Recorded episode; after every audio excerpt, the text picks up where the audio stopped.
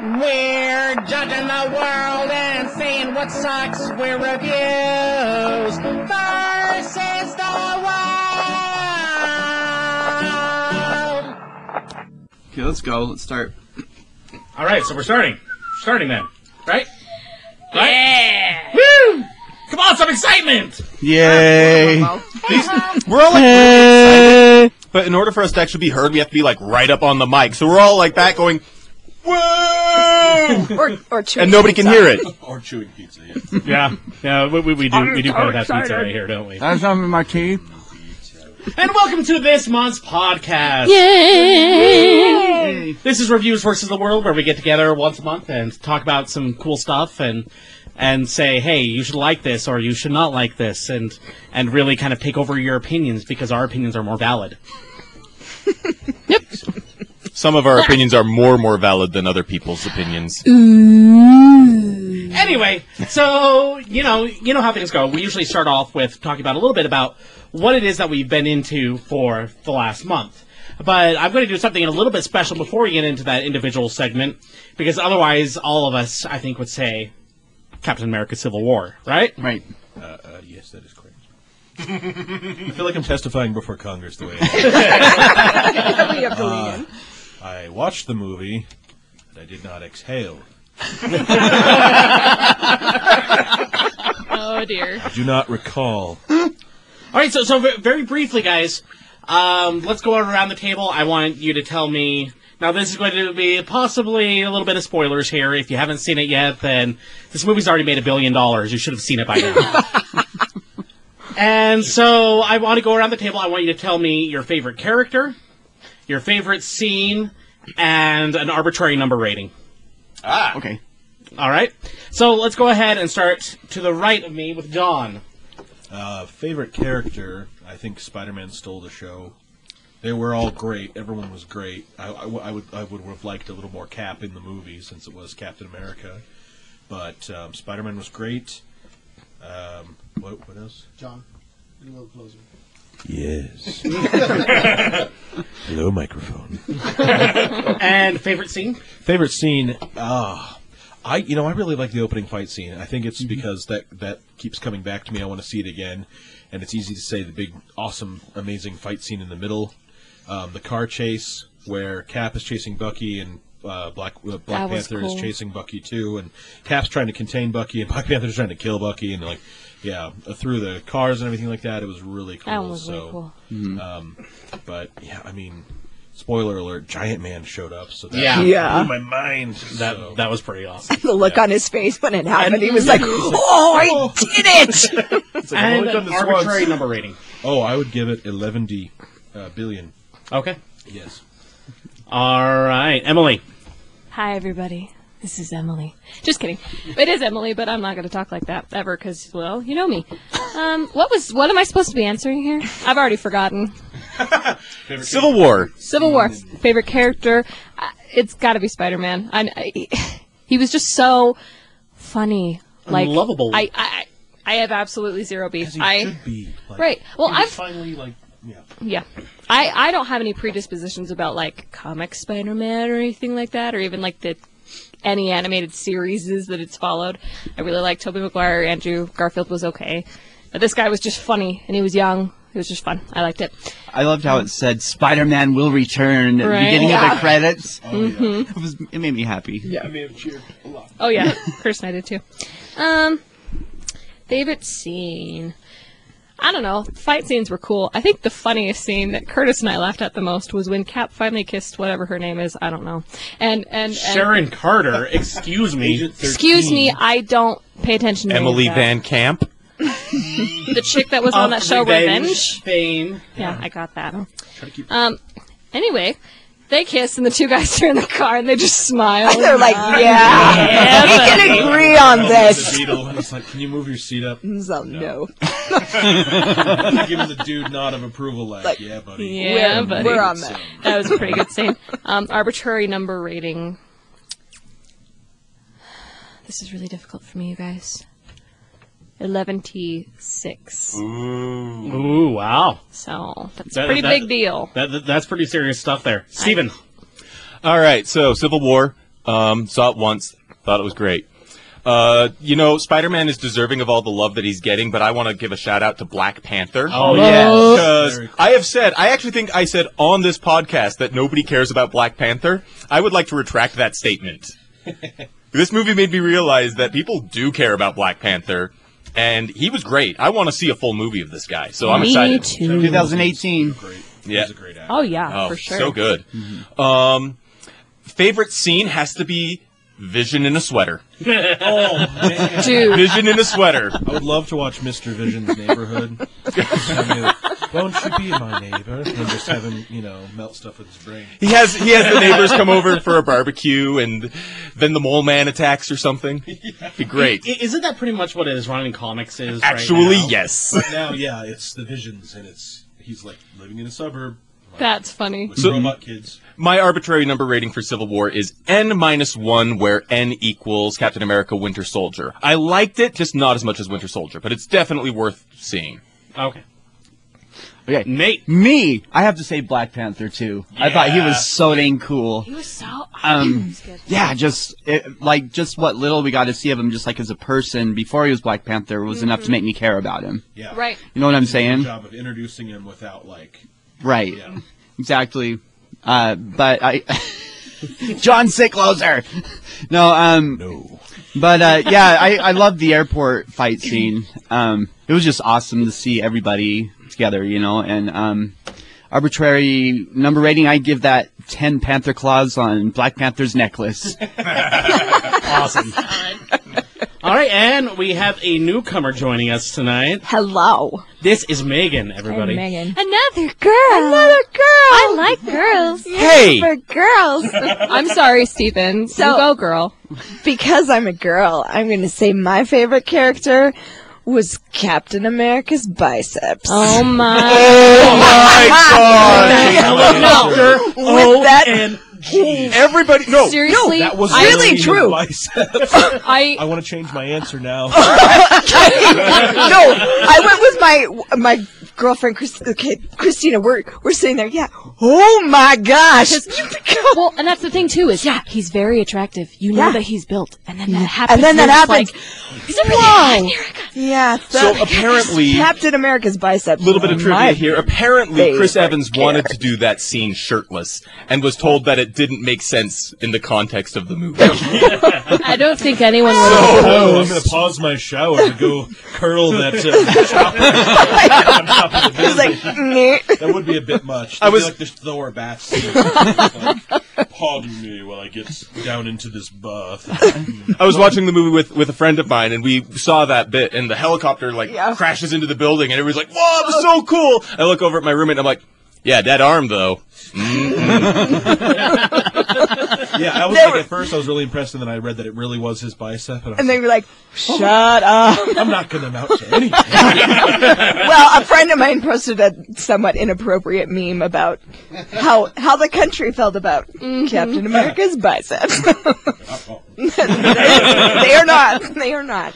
Um, I also really like Black Widow. I do. She's just kind of zero like craps they- given. Yeah. It's just I like what they did with her and Yeah. how like she spoiler alert like switch sides and yeah, helped Right. out the the good guys because I'm Team Cap because yeah. Team Cap. yeah don't tread on me Yeah. um, and my favorite scene, I have to say, the airport scene too, just to watch them all fight. And I, it's really rare where you see a battle and you just don't know who to cheer for, because usually you're like, "Go good guys," but wait, you are the good guys. And They the don't make you. Guys. They don't make you pick a side I though, know. because you You're got like happy that Black it's- Widow and Yes. Hawkeye fighting. Like we're still friends, right? Right? I know. yeah It's not. It's not until the end where where Stark and Cap are fighting. Where I I laughed. That movie ended, and I was really disturbed. like it it bothered me a lot. I, I was They like just- when when Tony that catches was like up a- to him I was like how are they gonna raise the stakes on the and like Yeah. because I knew that they were gonna fight at some point and I was like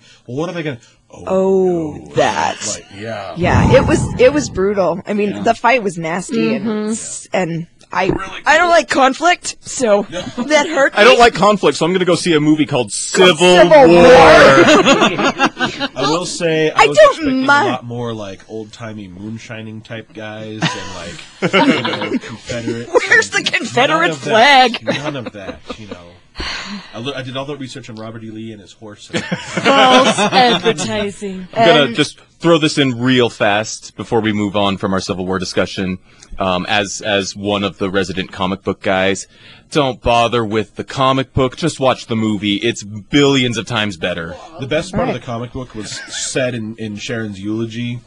Um, it's it's actually Cap's line. You know, when everyone when everyone says this is what's right and wrong and tells you to move, and you say no, you move, and it's just really I paraphrased it horribly right there. But It's it's really good. It's really good. In the interest of fairness, though, I have to say Aldo is here and he's manning the soundboard. The minute that I said don't read the comic, he like flipped me off. It was he he disagrees. What was Megan's arbitrary rating? My my arbitrary rating is stupendous. It was great. I The don't. The best I, number I've heard all day. okay. I don't, I don't know how to do this arbitrary. A plus. I A like plus, stupendous. It was great. There's letters in math. 10, 11, Heck yeah. 12, stupendous, 14. Okay, t- how about this? How about ten stupenduses? Whoa!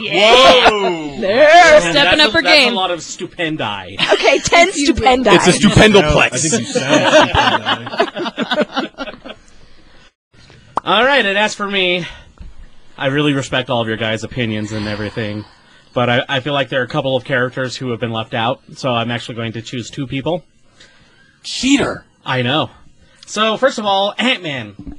Paul Rudd is just so darn lovable. Right. And everything, everything he does, he he's just lovable. comes on screen. It's like yes, I it, could be it fun. is. It's so true. I love him. Yep. And you know, I, I actually have to give some props to, even though you know I've I've read some reviews saying that he was the weakest part, but I I actually thought that Zemo was great. Yes. I really liked it. Yes. I mean, like, I mean, yeah. the, the fact that really all that he did was manipulate, but he manipulated in such the right way. And you know, I I was kind of a little bit worried going into it, and you start finding out a little bit about the plot, and oh, he's going to go raise all these super soldiers. But the moment that they walked in and he had shot all of the sleeping super soldiers in the head. That's when you knew, oh crap, and mm-hmm. like I, I gained a new respect for him as a villain. Mm-hmm. I will take manipulative, angsty, vengeful Zemo any day.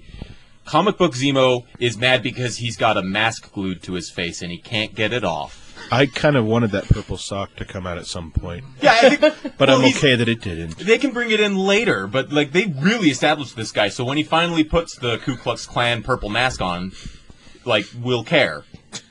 Definitely, definitely. And then I have to say that my favorite scene. It, I'm actually going to choose the last scene, the the last fight, with just how intimate it felt. Yeah, it mm-hmm. was Like- brutal. Like I mean, the the airport scene is one of the greatest scenes in action history in film. I I, I, I Because they, they give you personal character building moments with Yeah. each character in this huge fight scene, and you get to uh, oh, just like seeing where are you from, kid? Queens, oh, Brooklyn. You know, it's like that's why you're holding up a cement truck with just your bare hands.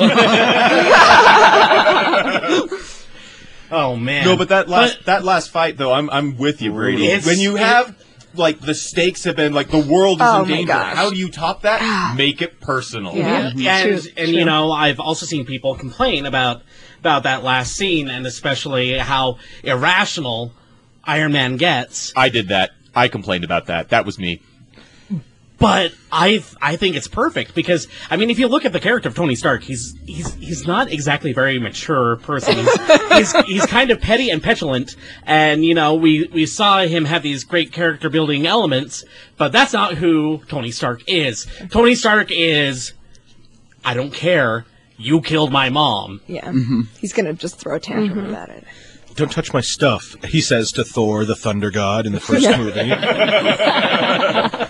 yeah, But I, I I loved that entire scene, and you know, taking out, uh, taking out Bucky's arm, and oh, just that everything in that scene was amazing to me.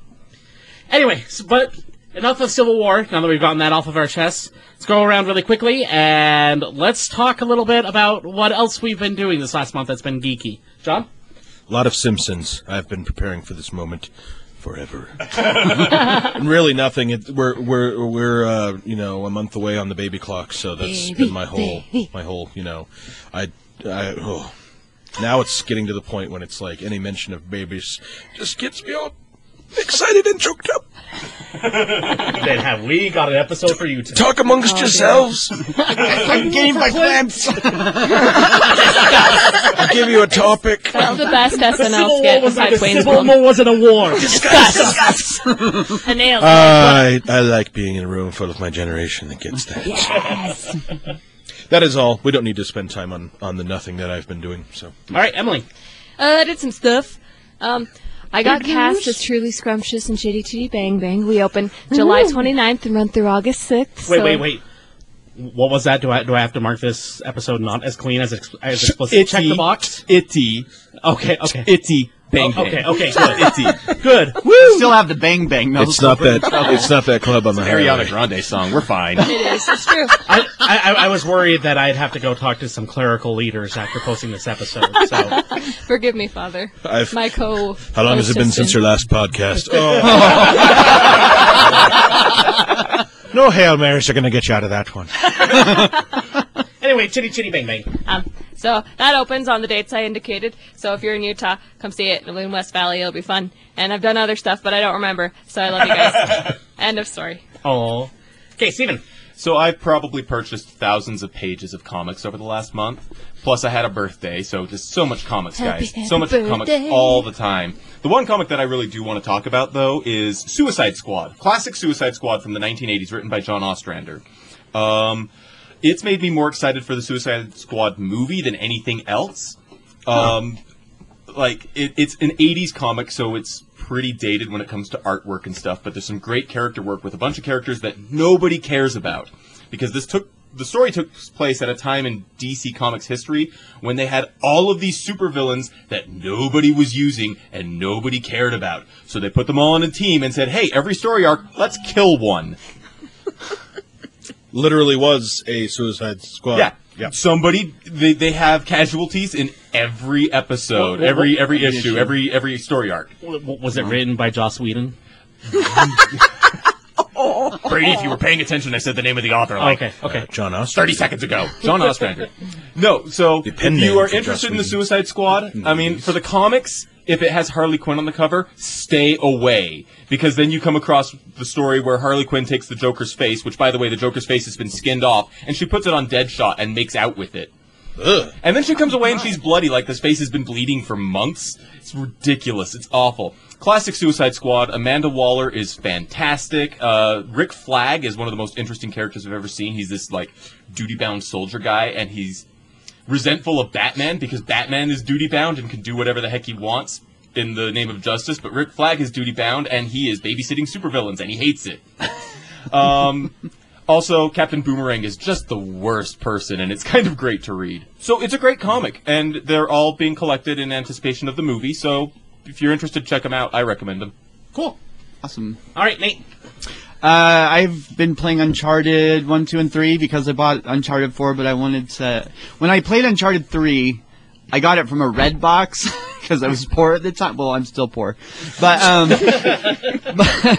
Horror. uh, poorer at the time, and so I got it from a red box. But my dad was like, "You better play that and send it back, so you don't have like this huge late fee or whatever." So you just bought the game. So I played it in two days, and so like I was like, "Oh man, I can only remember just a little bit because I was trying to get through it." So I've been spending a little bit more time on Uncharted three, but I'm really excited to play Uncharted four, but I haven't played it yet. Looks So, cool. yeah, that's it. Yeah. Okay, that, that means I will have something to talk about today. Okay. All right, Megan. Okay, um, doing some cosplay karaoke. What? Ah. Yeah, Yeah. it's a I, thing. I, I, I think I didn't know that was a thing. It is a in- thing. inquisitive minds want to know. It is a thing. I'm Please. picturing Superman like dressed up on stage. I think I'll try defying gravity. You you are actually totally correct. I want to go to there. Um, it they do it at Frankie and Johnny's Tavern, which is this like seedy, seedy bar in Midvale, and it happens like every Saturday night. And they even have a costume contest, and you win money if you if you win. And yes, all of the and like the Deadpool Society always shows up, and so it's like every Deadpool imaginable. Like mm-hmm. I'm going to be Deadpool and Sing a Whitney Houston Hearttoppers. Stormtrooper at the same time. while, and while, while throwing in chimichangas into the lyrics. Yeah. Because Chimichanga is delicious, and I don't want to hear anything against so them. it's it is super fun.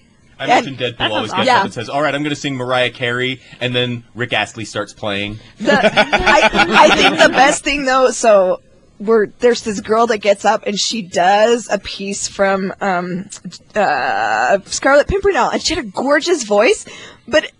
It cleared the room because everyone was like, "I can't dance to this." so, they're like, "I don't know That's what to do except sit and watch you sing. I'm just gonna go get a drink." Right? I think that if you're going to cosplay, you should go with something that's somewhat close to to you. Yeah. You know, I'm not going to be.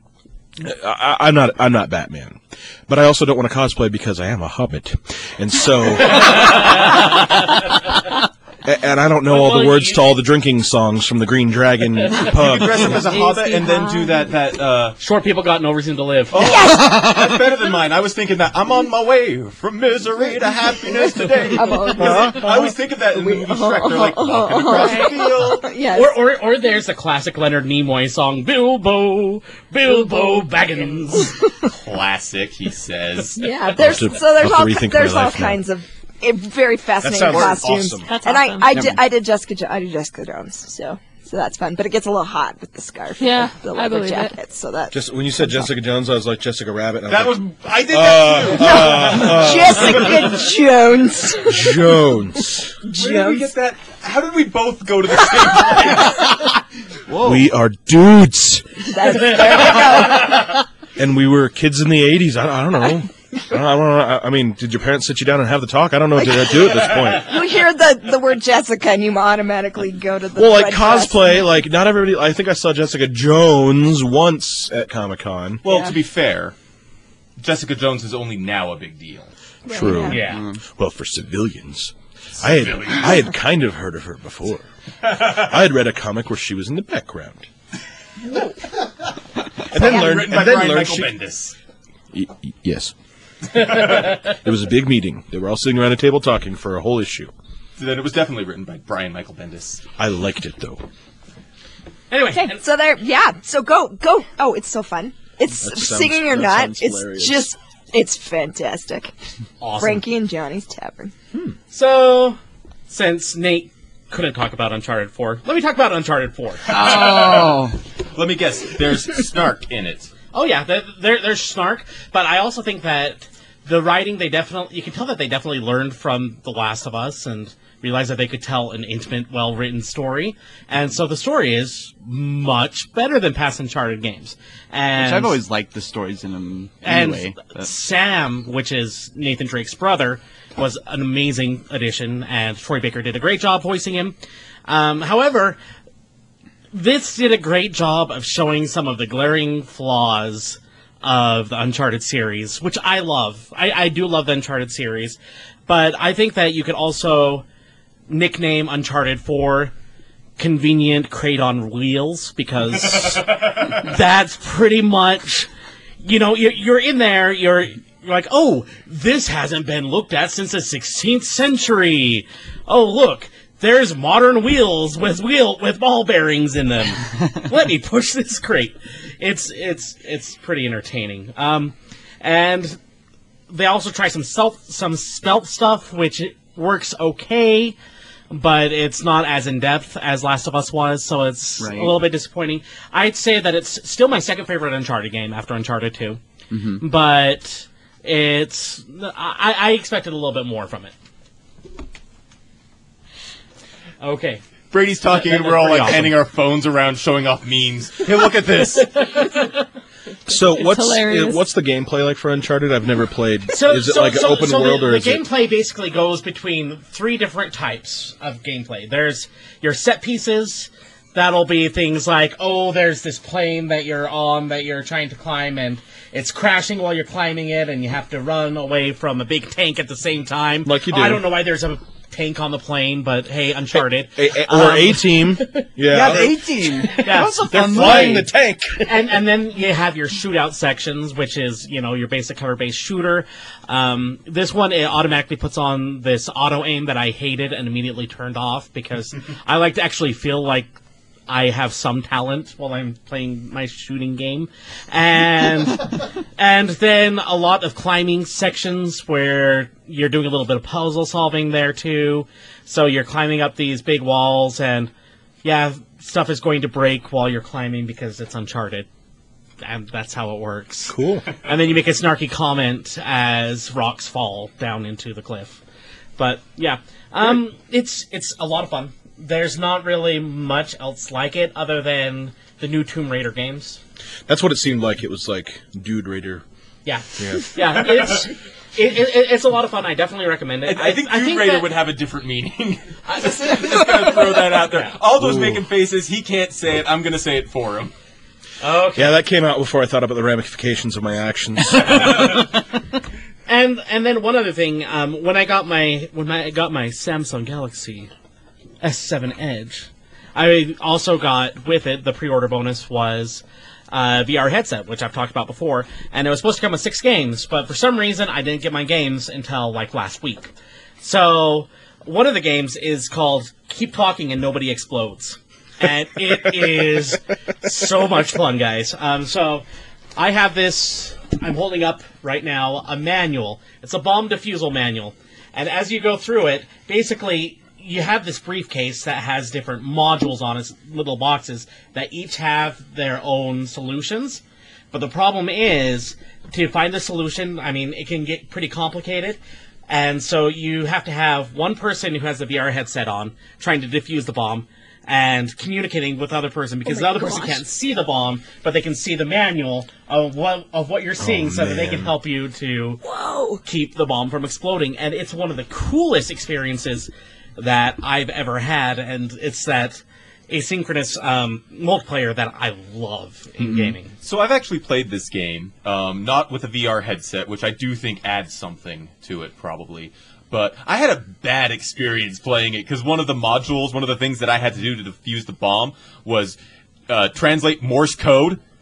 So like, uh, it, it's going dot dot dash dash dot dot. Where does it start? I don't know. Uh, and so the bomb blew up and everyone died. All because you didn't know Morse code. Should have paid more attention in Boy Scouts. Yeah, those, it, it's, it's all in the manual. It's all right there.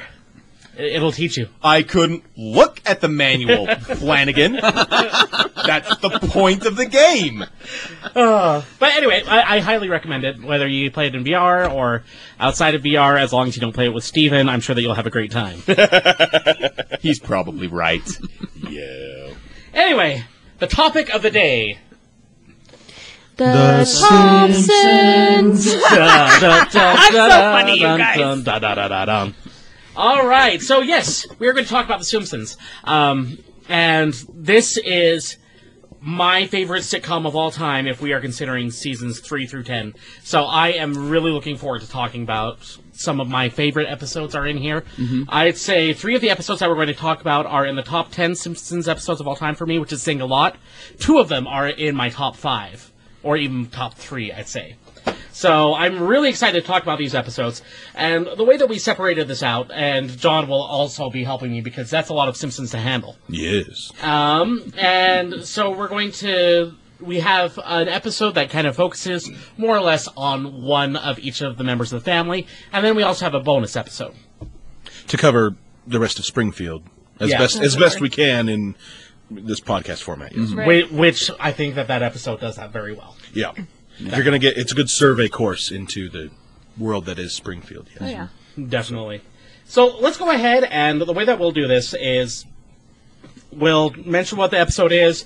Um, either I or Don will give just a brief recap of what happens in the episode, and then I want to go over and just talk about thoughts on the episode, favorite parts, favorite lines, favorite jokes, um, favorite characters, and just overall how you feel about it. So the first episode is our Maggie episode. Oh, feelings. So know, many feelings. And it's and Maggie makes three. It's a really good episode, you guys. So uh, the, the episode starts on being in Utah. I'm going to assume that it's a Monday night because it's family night. Yeah. Yeah, right. Jeez.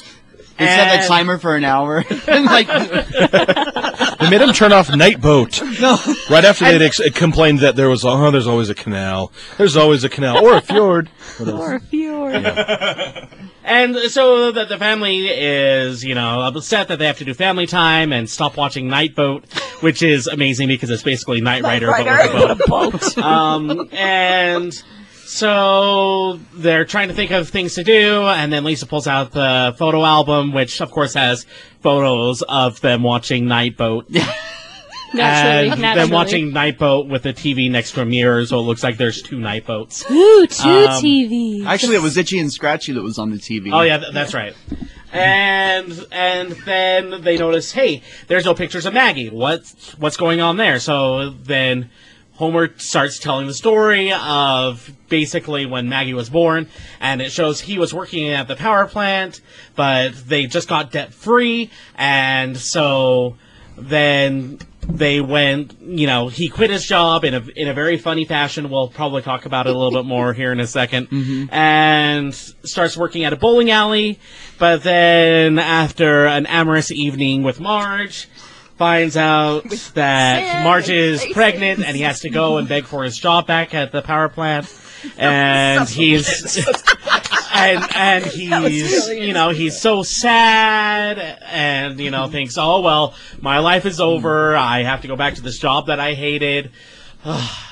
And then Maggie is born and then everything changes for him. And then you find out that the photos aren't there because they're where he needs the most at work so mm-hmm. that's a that's a brief synopsis of what happens in the episode.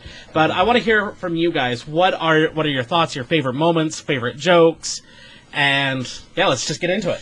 I, I only have about half this episode covered because I think I was, uh, I wrote down, no more notes, too touched to write, must not ball. I know it's really touching It for really a Simpsons is. episode. I didn't see that coming. I was There's like, some oh, moments, my some, they really hit that Yeah. moment right when Yeah. they when they want to, and it Yeah. was just Mhm. really touching. Yes, I have a baby daughter on the way, so that helped.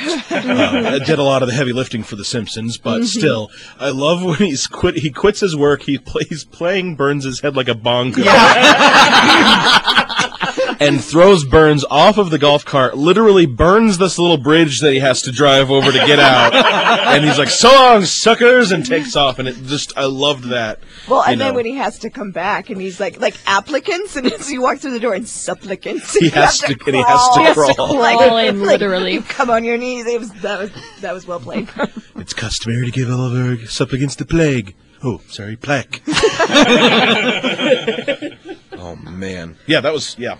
I love episodes where Homer, you see like the really Yes. sweet side of Homer because It's I mean, so Homer's, rare. It, I know, but that's the, that's the best part of Homer is when you can see how much he really loves his kids and how sweet a character he can be despite the general stupidity that comes forth from his mouth consistently. Especially when he forgets Ma- when he forgets about Maggie. Right. Yeah. Like in one of the Halloween episodes, he's everyone dies except for him in the town. It's like, is it the Omega Man or the? Somehow it's like it's a it's like I don't a remember which one it is, Right. but yeah. It's like an I Am Legend kind of thing, and he's like, "Oh no, little Bart!" And Bart sees him. He sees him in a thought bubble, and Bart hits a baseball. Little Lisa, she hits a baseball. Little Marge, whiff, and the rest. And it's the cat, the, cat, dog, dog, the TV, and Maggie. Maggie. all. so yeah, it is nice to see a moment where he like cares about well, the and baby. even in this episode, he almost sat on her. He almost said, so- "Hi, Maggie." That was before we knew Maggie existed. I love that he his dream was to work at a bowling alley. Uh-huh. Yeah. You know what I mean? and he shined his head with the, the ball shine. Did you shine your the manager No. fixes his hair in it. So I'm a big fan of, of weird, sort of like nonsensical and mildly sacrilegious verbal quips, um, which, as a religious man, makes me feel kind of uncomfortable. But what can I say? Homer praying was one of the funniest things in the episode. He's like, if you like, go right over it. He's like, "Dear Lord, the gods have been good to me." but then, but then when he says, "And if you agree with this, give me no sign." Okay, good. I will be Like- done. I, I I, left you- I know people who pray like that. Like that, that's a real thing. I left you some milk and cookies. If you do not want them, give me a sign. Or don't give me a sign. give a sign. Okay. So, so Stephen, now, correct me if I'm wrong, but you're kind of a Simpsons noob, is that right? I grew up in a household, I think I said religious earlier, therefore, Simpsons was forbidden. Same in with my mine. household. Yes, that was the bad show. You So it was always Simpsons. great to go over to my grandmother's house on Sundays because my cousins were there and they would turn the TV on and they would watch The Simpsons. and so we got to we got to watch The Simpsons when mom wouldn't let us watch The Simpsons. Dun, dun, dun. But no, I I did not grow up with The Simpsons. I have not watched a whole lot. Although of these episodes, I've seen I had seen a lot more of them than I thought I had. But anyway, yeah. So Simpsons, not not s- a huge part of my life, honestly. See, I, I got to the point when I was like, everyone else knows The Simpsons so well. They like it was like everyone's talking about something that I know nothing about, and so about sophomore year of high school, I was like, enough. I'm just going to start watching, and it was hilarious, and like mm-hmm. that was a really good time for it. Mm-hmm. My dad was like, oh, like he came down to the TV room. He's like, "You're watching The Simpsons." I'm like, "Just sit down and watch it, okay?" And it was when Homer becomes a missionary. I think I think this the scene he's like, "Dad, are you licking toads?" I'm not not licking toads. And my dad was like, "All right, carry on." so after that, it was okay. Right. Very nice. Um, so a, a couple of my favorite moments. I have so many favorite moments in this episode. It's just such a wonderful episode. I, I love when Patty and Selma uh, go to Oh my gosh. go to. Oh, we won't tell Homer about it. and then it shows him get out the phone book and A. Aronson. They made the call, and then you know it transitions, and then you see them all kind of worn out, going. All right, just thought you wanted to know, Mr. Zakowski. Which is fine. All right, now we told A. Aronson and Zakowski. Yeah. So the biggest gossips in the town. To big So awesome. in an hour, everyone will know. And and then I, I, I have to say that my absolute favorite moment of this episode is Oh, don't be Homer mine. trying to triple the profits of the bowling alley. Oh my gosh. Oh, shotgun. Which, so, oh, so I, I, I love how he starts off reading advanced marketing, and then he goes to beginning marketing, and then he goes to the dictionary under the word marketing, Marketing. and then you know he's looking at the bowling out the bowling ball, and he goes, "I've got it!" Yeah. And then you just see him with a shotgun, shooting a shotgun in the air outside the bowling alley. And then you have Lisa go, Mom, make Dad tell it right. And she's like, that's actually That's what actually happened. and then Homer's like, of, my marketing plan attracted a record number of police and fire officials, but few stayed to bowl. So can I tell you my favorite moment? oh, go for it. Okay. Well, my my favorite was um Homer with the full head of hair, and Marge's like, Oh my "I'm pregnant." He's like, "No!" And then he rips it out, and then he has some, and he's like, "I'm pregnant," and he's like, "No!" Just how he goes bald. It's like because you always wonder how did that happen. Right.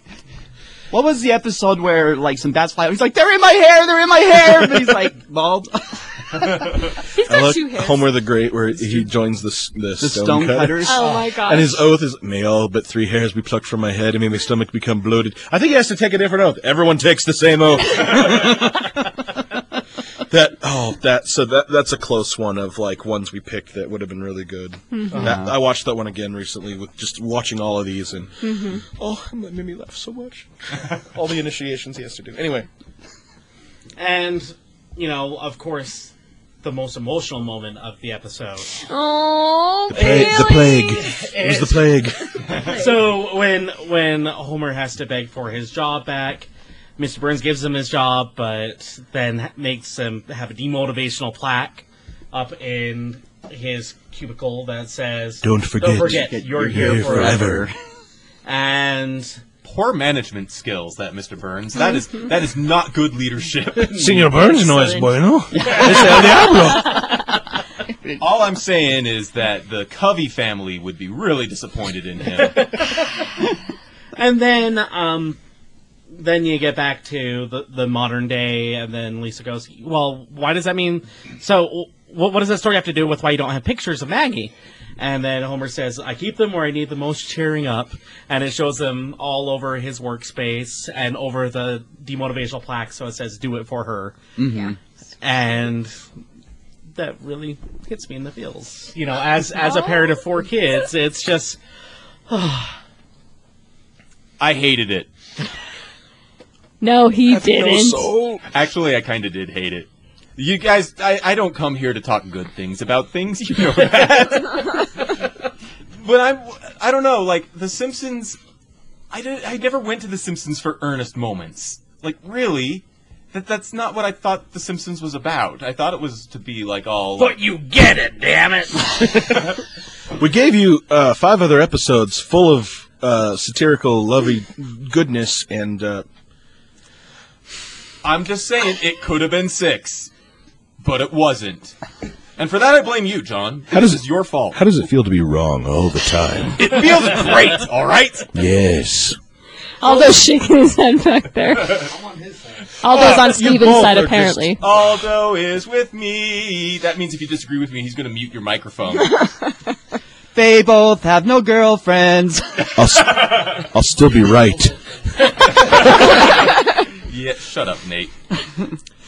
So Okay. you were hoping for more like make with the laugh laugh. It more makes than- me think of the, the sitcoms from like the 90s, like Home Improvement, that always tried to be funny, but then end with a family friendly moral, which always felt disingenuous. Always felt disingenuous. I think this time it is genuine, and also this was from the '90s. Steven. I know. it holds up 20 years later. It holds up better than Home Improvement does. I'll no tell you that. kidding. The most Because formulaic you, you crap. don't get that all the time. So when Yeah, you do, it's like. Oh, it- oh my it- it gosh, you feels know like how it- to be, yeah. It feels like a genuine moment. yeah. It probably it probably feels that way more for those of us who have seen a lot of The Simpsons because we're used.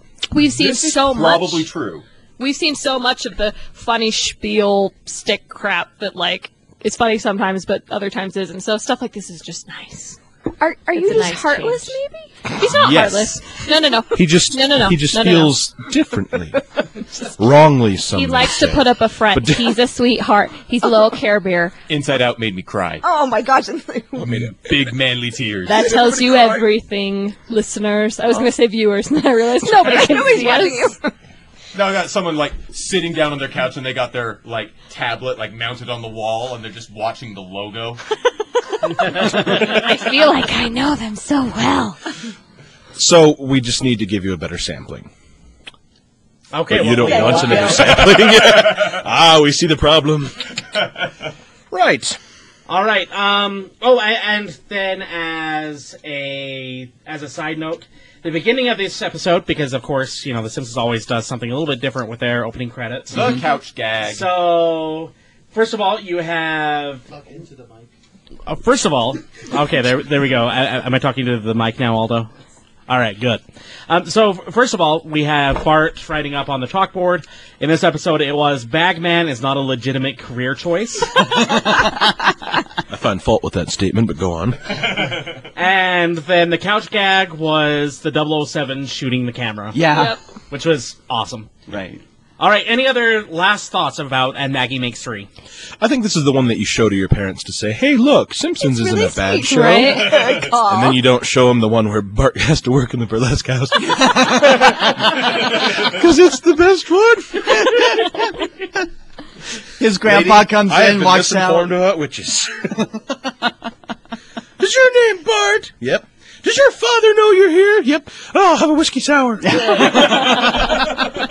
it? Was it Skinner? Was the, that was the we best just Grandpa found out Simpson. this place existed. That's Yeah. the best Grandpa Who was it Simpson that walks impression in? that I've Who ever was it heard. that walks in, sees Bart, and then walks back out? Is it Skinner? no, it's it's it's, it's, it's Grandpa. Skinner comes in. He's like, "Uh, so and so on stage. Yep, yep. Did you get the flowers I sent? Yep. That's right. This is the public library, isn't it? or so, like, or they? Oh no, he says Air and Space Museum. I'm sorry. And then he he rats him out to the church group. He's like, I was just getting there to get directions on how to get away from there. Right. And, and then But- one, one- one- one last one last thing from this episode that is a classic moment that I will always love is, it's a boy, and what a boy! That's the umbilical cord. That's, That's funny. like I don't know if that's from a Robin Williams bit, but Robin Williams did that also. Yeah. It's, yeah. He, never mind. I can't repeat what he said, but it's it's funny. Inappropriate. All right. Right. The next episode up is our Lisa episode, which this Yes. th- this is an episode that really shows a lot of what Lisa represents, um, Mm-hmm. how she is, and that's Lisa the vegetarian. You don't win friends with salad. You don't win friends with salad. You don't win friends with salad. Mom, why are you singing that? I'm sorry, the, it was just so catchy. All right, so uh, brief rundown of this episode. So it starts off with um, the family goes to Storytown Village, It's so Let's do something Maggie wants to do. which is which is awesome. And you know, one part of this episode that always gets me is at Storytown Village when they're watching the Big Bad Wolf, and the Big Bad Wolf blows the house over, which makes the house just move slightly, and then Maggie's clapping. and everybody else What I is, love like, about that is deadpan. like Bart starts talking, Homer's like, "Quiet down, boys. Something big's about to go down."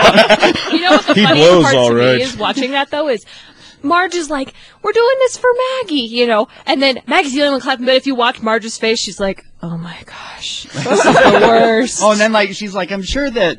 It's great for babies all the way up to age, and she looks at Grandpa and she's like, "Whatever you want." And then it God says, knows. and then it says, One for each "One one. one through seven and a half." oh man, Attention, families. This is Mother Goose. The following cars have been broken into. Yes. And they pull up and their back window window's shattered. gone.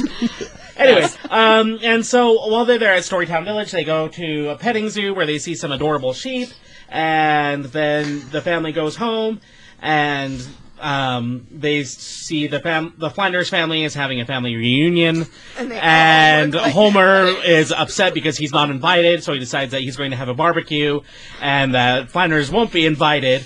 Uh, to see how he feels about it, and then Flanders says, "Oh, can I come?" And then Homer says, "Sure." Ah, dang it. Which great. It, it, it's- it's a great moment. Um, and so, of course, Homer is excited about you know getting this barbecue going, and the family is then eating dinner, and they they're having lamb chops, and Lisa sees the sheep that that she saw at the petting zoo, and. When she goes to eat it, saying, "Lisa, I, I thought thought we were friends." I thought you loved me. Eating Love me. And so then Lisa comes to the conclusion that I don't think that I can eat meat, and she decides that she's a legit- that she's now a vegetarian. And even though Homer tries to reassure her, this is lamb, not a lamb. What's the difference between this lamb and the lamb that kissed me? This one spent two hours in the broiler. and so Lisa goes to school, and you know she decides to have.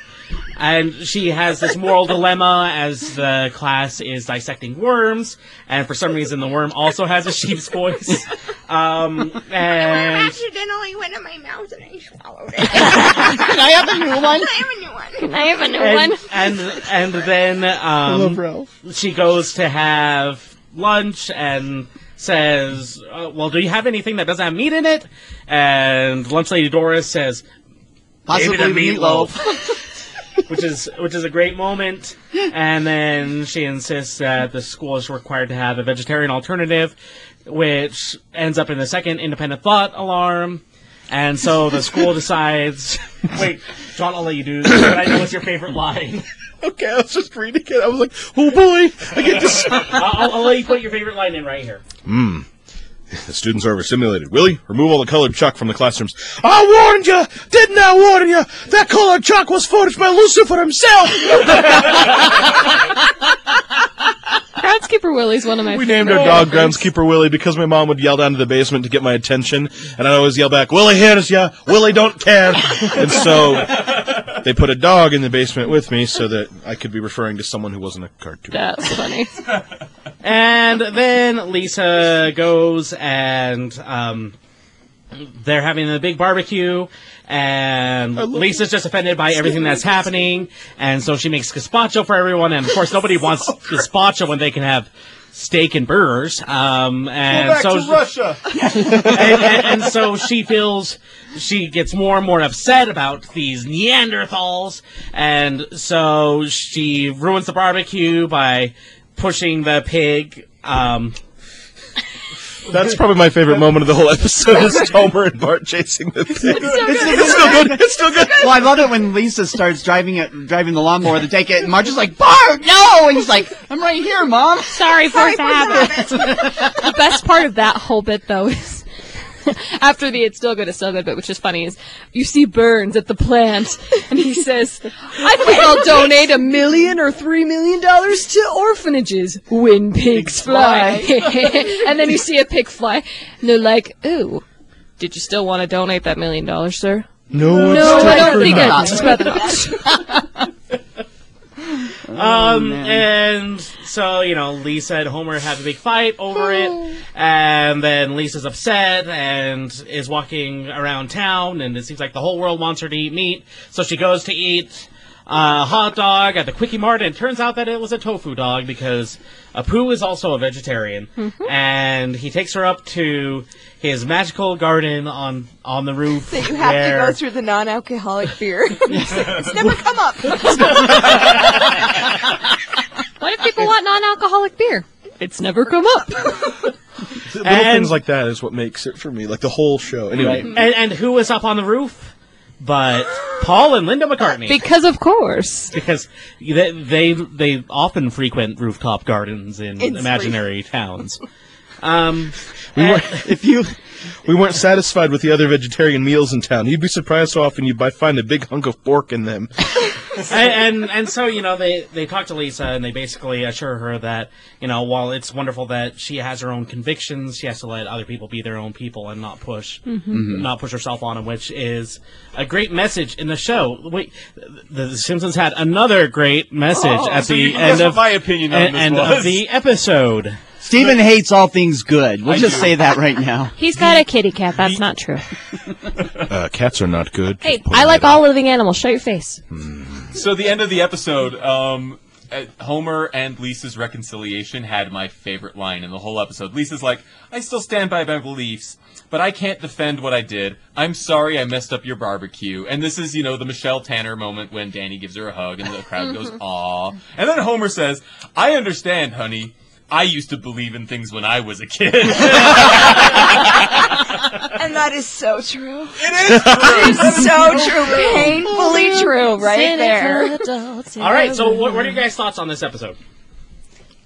I liked it. Every time I watch this episode, though, I feel like that whole scene with the Troy McClure video of oh, where they're yeah. talking about My the gosh, slaughterhouse. that was- I it always loved makes me feel. I hate things like that, so it always makes me want to be a vegetarian, and then I remember bacon. I know. Bacon. Hi, like- I'm Troy McClure. Here we go. You may remember me from such educational films as 2 minus 3 equals negative fun and Firecrackers, the Silent Killer. When I grow up, I'm going to Bovine University. oh, so great. Oh, Ralph. I love when I love when he's like, then the then the cows go to the kill floor. He's Don't like, let the "Don't name really-" through Yeah. fool you, Jimmy. It's not really a floor. It's more of a steel grating that allows material to sluice through it so it can be collected and exported. Getting hungry, Jimmy?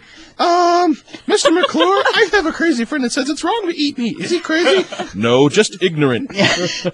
Apparently, they've never heard of the food chain, and it shows a human with like all these different animals pointing to it. Well, and when it shows Lisa, like what hot dogs are made up out of. Oh my gosh. a raccoon. a raccoon, a rat, It a was pigeon, so- and a boot. Yeah, a rat, raccoon, pigeon, and boot. Yep. We do our research here. Sick. Well done. I, l- I lo- the, one of my favorite Wikipedia articles is all of the other movies that Troy McClure has been in. Right? Yeah, I remember him from such films as, and it's always funny. I love that. Rest in peace, Phil Hartman. Right. Right. Oh, my Oh. Oh. Because he pops up like Lyle Lanley. He's Mm-hmm. uh, he's a few other characters that pop up every now and again, and it's always great. Oh yeah. Mhm. Oh yeah. Man. Just wanted to bring everybody down, you know, remembering his Thanks, awful, John. uh, death and everything too early. Did quite enjoy the the scene at the breakfast table when Homer and Lisa aren't talking. That's a great bit. track of the He's not talking to Lisa. Will you tell your mother you actually weren't talking to Lisa? Is this the one where he's like, butter up that bacon, boy? Yeah. Now bacon up that sausage, or is that the one where she becomes a uh, Buddhist?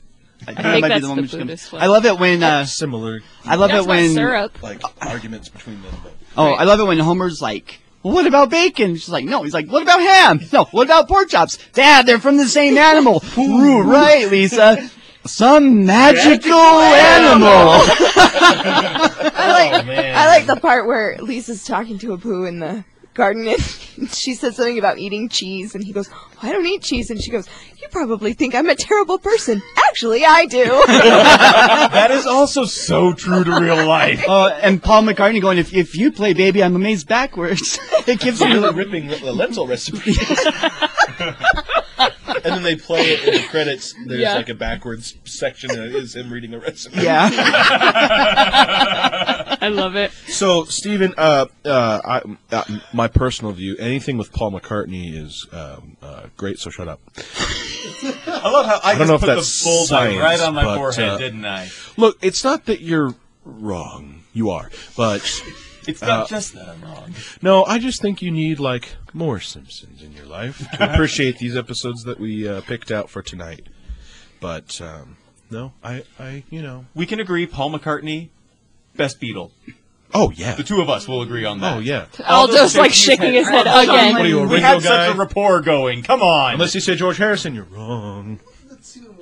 Oh! Okay, You everybody. can't say one Beatles better than the other because together they were so amazing and they were all still pretty good. Like after they broke up, I, mm. All of them my but John Lennon heart. have been on The Simpsons Right, because Ding, he passed ding, away ding. before The Simpsons was. right, Right. Which makes me sad. Yeah.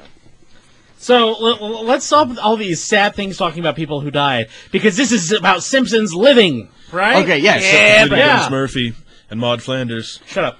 Oh, Every So t- I, I, I, another another one of my one of my favorite bits is the barbecue invite. Yeah, uh, Welcome to our BBBQ. The extra B stands for bring BYOB. BYOBB. What's that extra B for? that was a typo. Oh, great. But yeah, this is a good Lisa episode because it shows like her standing up for what she believes in. Mm-hmm. y- Usually in the face of Homer not wanting her to stand up for what she believes in and going against the family or the town or whatever. Right. Um, another great one is when she finds out the truth about Jebediah Springfield. Yeah. When she becomes a Buddhist. Iconic. Right. when she's uh when she's a when she wants to she uh Lisa the tree hugger where she goes up and lives in a tree because she has a crush on uh, Joshua Jackson's vegan character. Yeah. I don't need anything with a shadow. I don't, I don't need anything to cast a shadow. Shadow. I'm I'm level seven vegan. he like cuts off his dreadlock for her. But um, yeah, there's a lot of like you know It's a good introduction to the common theme, that yeah Lisa Lisa has Lisa has her throughout the show. beliefs and she's gonna you know and that it's okay. yeah and that it's And, okay. and yeah, and that by the end of each of those episodes, it seems like Lisa comes to the realization that it's great to have your own beliefs and to help other people Mm-hmm. to understand your beliefs, but it's not great to step on other people's beliefs because Right. you think that your belief is higher. Right. Hmm. aren't we all better for all people? Okay, Utah. seriously, See that? the movie Wayne's World is the best movie of all time. Sorry, John made You a should quote. host a you should host a Wayne's World podcast. Oh, and my. Sit and go yes Yes! so good. I haven't seen Wayne's World. We'll have a repeat of The Simpsons experience. This will change. you haven't that means you haven't seen Wayne's World two. Wayne's World Two is even better. I also they have not come. seen Wayne's World. Ozzy wouldn't go on stage that night till the thousand brown M&Ms to fill the blind. Brown- Jeff, Beck, Jeff Beck pops his head in the door and says, "This is a sweet shop on the edge of town." So we go, but it's closed. So there we are, at three in the morning, breaking into this sweet shop. And instead of a guard dog, they had a great big bloody Bengal tiger. I managed to subdue the tiger with a can of mace. But the shopkeeper and his son were a whole other story altogether. We had to beat them to death with their own shoes. Nasty business, really. Nasty But we business, got the. M&Ms, and he, Ozzy played a great show. I've been making eye contact with you, Stephen, and you are reading and ignoring me. This is Wayne's World He's 2, and you need avoiding to appreciate it. I'm I'm getting ready to talk about The Simpsons more. I'm reading my notes. Me and you, Our John. Moving on. IMDb page. Yeah, moving on. Next episode. So, right? so, Oh, act- you so got- actually, got some? um, before we get move on to the next episode, so the chalkboard was the boys' room is not a water park, I, I used to do that all the time. and the, the couch gag was where it was the car detailing rig painting. Mm-hmm. Yeah. So It was anyway, any final thoughts about Lisa the vegetarian? it's good. Unlike other episodes, when you get a uh, episode about a certain character and you're like, ugh, and you want to change it and not watch that one, The Simpsons, I think, can pull off a great episode no matter who is in the driver's seat, and Yeah. I think that includes Lisa episodes. And you think like, you know, she might be the one who's like, no, but it's she's really funny. Oh, yeah. so. She's witty. and the only probably the only sane person at times in the whole yeah, town. I would agree. So, because even Marge joined it, you don't win friends with salad. We already did that song, guys. yes. All right, Moving and on. that will actually do it for now. We're going to take a little bit of a break, and when we come back, we will have four more episodes to talk about. Woo! Yay! Go team. Time. He has the most for, and then we'll do that one before he comes back. Sorry, kids. We're going, we're going up the up the age range. So now Yeah. Bart. Yep. We're now to the best episode ever, Cape Fear. That's a pretty good episode. I know. All right, all right. You Yeah. can't, you can't really say best episode ever of The Simpsons because someone will say uh, worst episode ever. so this is uh, it came out uh, October seventh, nineteen ninety three, and I listened to the commentary for this one. So this was um, Conan O'Brien came on. Mm-hmm. Starting in season four, he was the first new writer to join this original group, and this was the last episode the, the original group of writers for The Simpsons did together.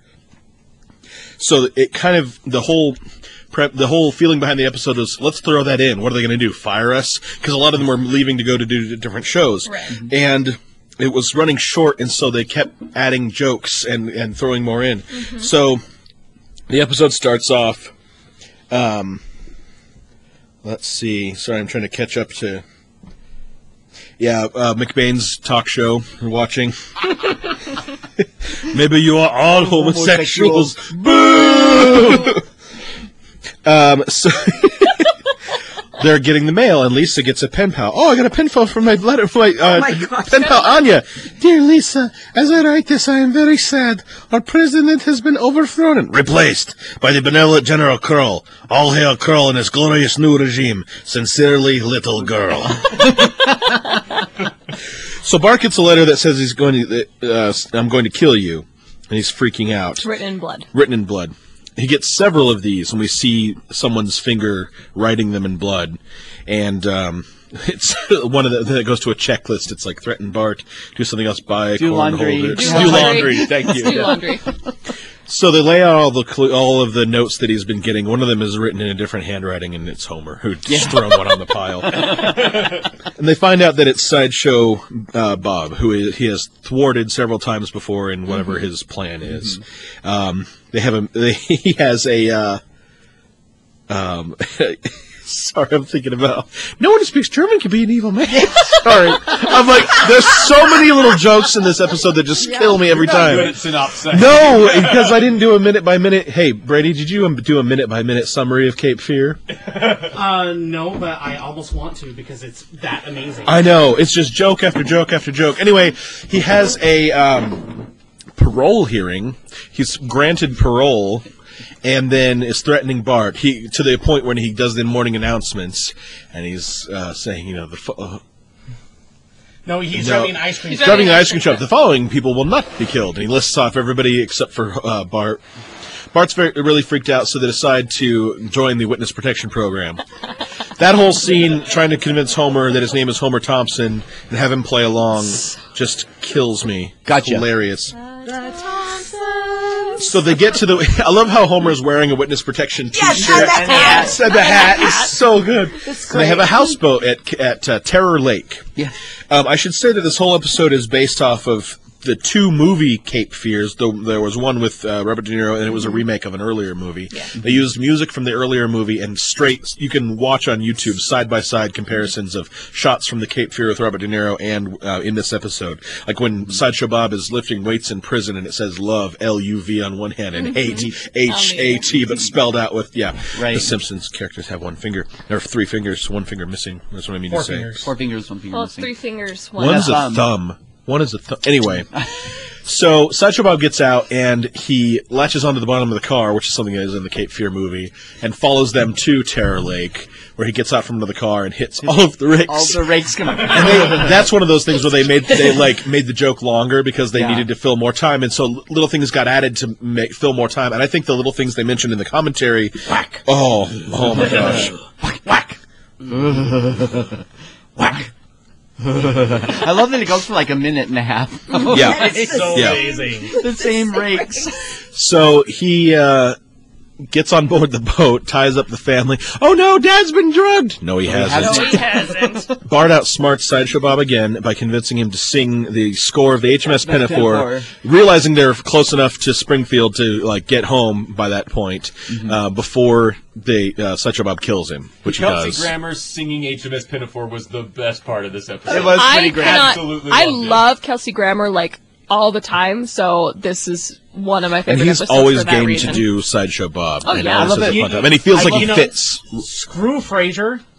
Sideshow Bob is Kelsey Grammer's best role. I don't know. I don't know. He played Vladimir in Anastasia. Oh jeez, one of those. Sorry, guys. The movie sucked, but he was excellent as Beast That's in true. X3. That's true. Oh yeah, that's true. I love that uh, after the HMS Pinafore score, the boat crashes and the cops are right there and they're like, "Good thing this boat Good thing we stopped at this brothel. Yeah. the brothel."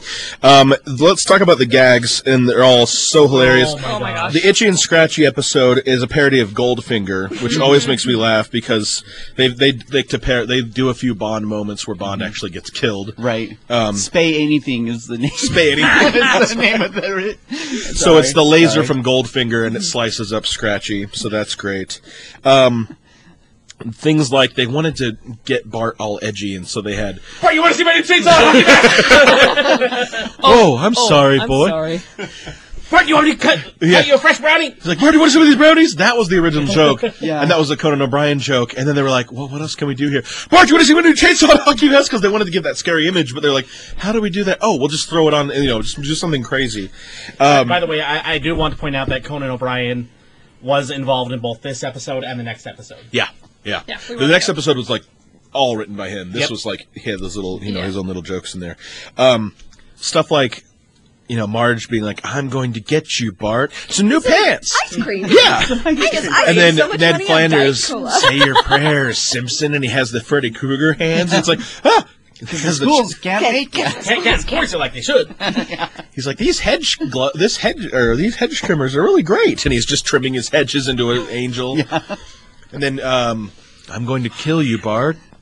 Or what does Edna Krabappel say? Because she's like, you're going to be uh, in our play with Lizzie Borden. What does she say? Like, I'm going to kill you or something. Yeah, Anyway, he says You're gonna be. I'm. You're "You're gonna, gonna be the murder next victim. Bart." that's right. And then Martin That's Prince right. is like, three whacks with the, the wet noodle, Bart.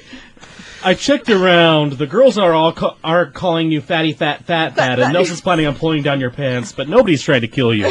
the Nelson pulls down the pants. Fatty, fatty fat, fat, fat. he hears stuff on the way.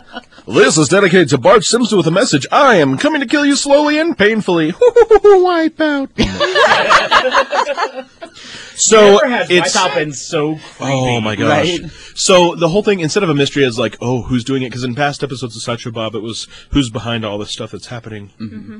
This was just a suspense. So like moments like that, it build up and build up, and he's really getting freaked out, and he's really getting freaked out. And then the family takes off. I love how they're like, "Who wants to go through the cactus patch?" me, me, me. no, No. two against one. and they're singing. They're, sing- they're singing along to Gilbert and Sullivan, which is hilarious. And then yeah, they get the houseboat. And like, huh? Good thing about the houseboat is if you hate your neighbors, you can just pull up anchor and leave. And everyone leaves when they're hearing the Simpsons. I love it. Where's the dog? I tied him out back. And he's like, Swimming in the water around a pole.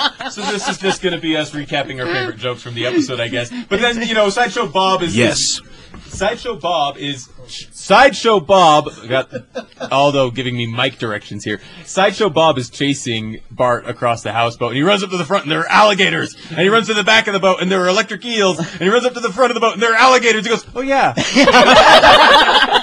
yeah. The best part is that the the longer um, Sideshow Bob is singing, the more props he has. He starts Like off just suddenly. singing, and he has his like machete that he's going to kill Bart with. Yeah. But then he has a mop on his head and a little towel. Saying, "Dear But little Bart has Pat." popcorn, and then it comes back, and he has a playbill. yeah. Well, he got, yeah, he has a playbill Oh. showing him on there. Before that, he has like a bunch of prop sailors and Bart singing along.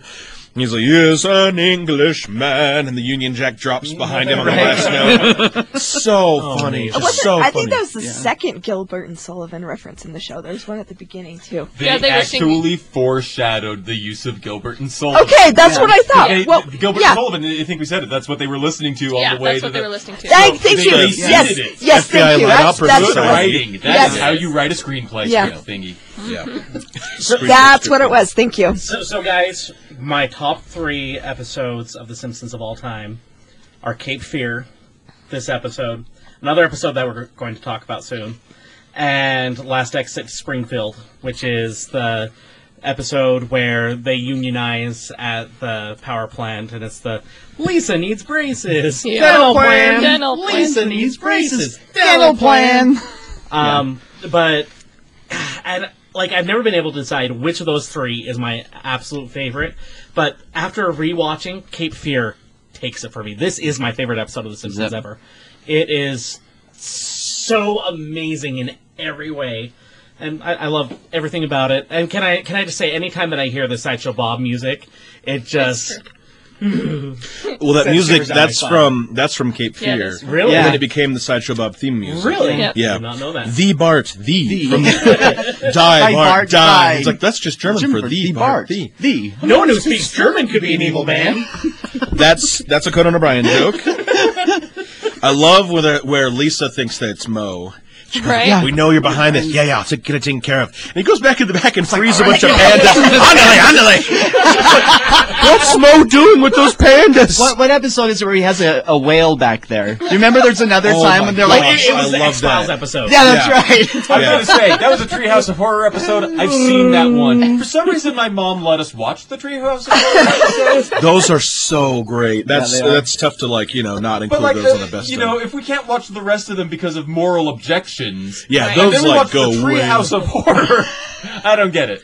Boy, you've got the shinin. You mean shining? Shh, wanna get sued? the rate gag that was added because for the, the show length. I think it's one of those like comes back around as funny. We were talking about, um, where it's you know funny, then it's not funny, then yeah, comes back around. I, I, I love the scene um, near the beginning of the episode where they're looking at all the threatening letters written in blood, and there's one written in pen. Yeah. that, that says just says "I kill you, scum," and Homer, oh.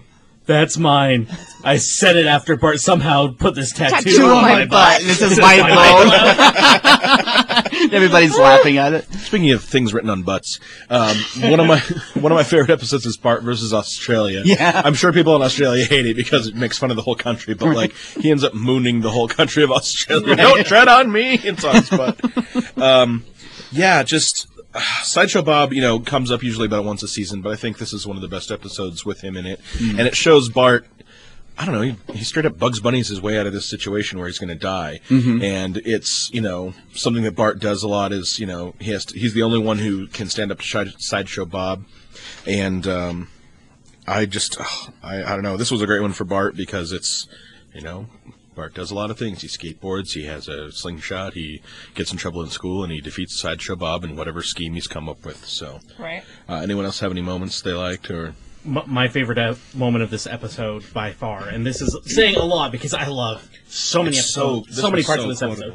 Um, but the but when they're in the movie theater, and then it turns out that Sideshow Bob is sitting in front of them, and Marge goes, Also "You stay away Fear. from my son," and then Sideshow Bob goes, "Oh, I'll stay away, all right. Stay away forever." Oh wait, that's no good. That's so good. March, say But my favorite part of that is Homer's, "Oh no."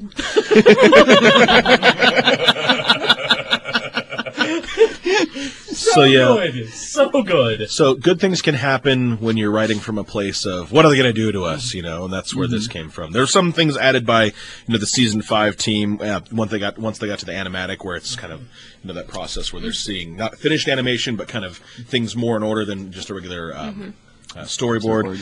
The brothel joke at the very end. Yeah.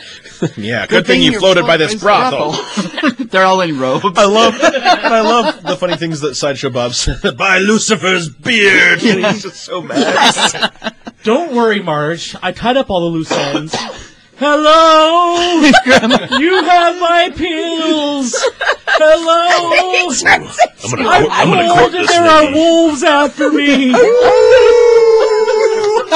Crazy ending. But then it comes back, and then he's the girl. At the end. Oh, I'm gonna court this little lady. my oh, God. It's something I should.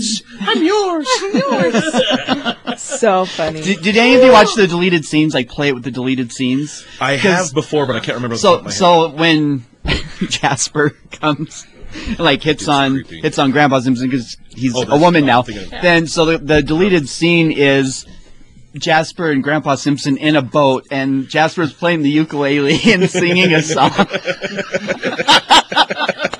and, and Grandpa Simpson has like uh, an umbrella that he's like twirling around. It's it's great. Anyway, sorry. Um, do you know the chalkboard quote and the uh, Brady? Do you know the chalkboard quote for this one and the uh, couch gag? Um, there was no chalkboard goal, uh, joke, but the couch gag was they ran up to the couch and they were already there, so there were two persons of the Simpsons family, back and away. they just all look around confused. Awesome. All right. Well, the next one we have is the classic Marge versus the monorail. oh, this, this one's my personal favorite. It's it's it's always on people's you know top lists. Th- this was the other one in my top three. Yeah. Um, classic for the song and uh, you know Leonard Nimoy showing up. Yeah. Why not? Yeah, because why not? Why not? They wanted George Takei, and he actually is like a fan and like s- spokesperson or just supporter of monorails. Yeah. in, in real life, and so he didn't want to like be against monorails in this show. But, um, so they always start in such a crazy way, and then they get around to it. But it starts off with Simpson, Homer Simpson, he's the greatest guy in history. From the town of Springfield, he's about to hit a chestnut tree. Ah! Chestnuts! Why You know what? chestnuts? because it's That- awesome. I get that's the weirdest thing to get hung up on. Why chestnut? Just because it fits the meter? That's ridiculous. You know what I love though? Like, it's not just the song, but like the guy watching the clock and then blow it just exactly like the Flintstones and Homer mm-hmm. slides down the metal tube metal and breaks tube. through his car. Yeah. like Fred Flintstone. That kills me. Anyway. So once he leaves work, then uh, Burns and Smithers are trying to get rid of some radioactive waste, and they can't dump it at the usual place because all the bald children are now attracting attention. so they put it into some trees. That gets the attention of, um, EAP? yeah, I'm just see, sorry, There- I'm looking at Andy Cap. EPA, I was yeah. Sorry. yeah, the EPA. So Boy Scout stumbled on your little game of hide the ooze. I, I love. I, I, I love how the toxic waste says on it toxic waste do not eat. yeah. That's what you said. Yeah. Um, so the, he has to pay the town three three million dollars. $3 million. And so there's a town meeting, of course, to discuss how to use it. And I love uh, like, oh, my name is Mister Snrub.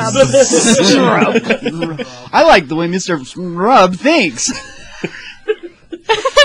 We chose That'll do. the grappling hook out. Yeah.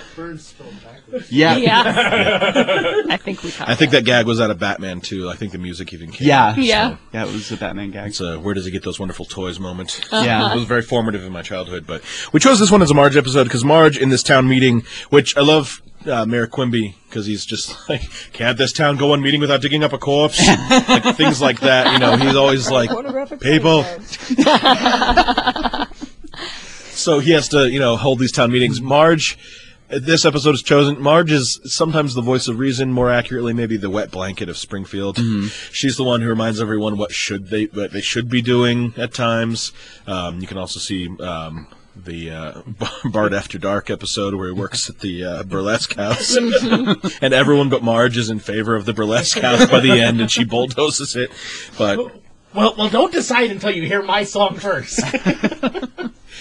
morals and carnal forbearance, and the whole thing just crashes. anyway, this one was written by Conan O'Brien. He was again the the uh, first new hired new writer after the original group, and so it starts off in the town, or it's in the town meeting, and Marge is saying that we need to fix Main Street. It's all like potholes. The whole thing is nothing but potholes, and that makes sense. They're about to vote on it, and then Lyle Lanley, who is uh, Phil Hartman again, you know, a town with money is a lot like a mule with a spinning wheel. No one knows where he got it, and danged if he knows how to use it. Mule. So So he goes into his uh, monorail song and convinces them to uh, give them give him their three million dollars to build a monorail, which quickly we find out it's a scam. He is, you know, like Professor Harold Hill. He is a uh, con artist, and it's very, uh, very uh, Music Man from there. And uh, I personally like the Music Man. That's not everyone's opinion.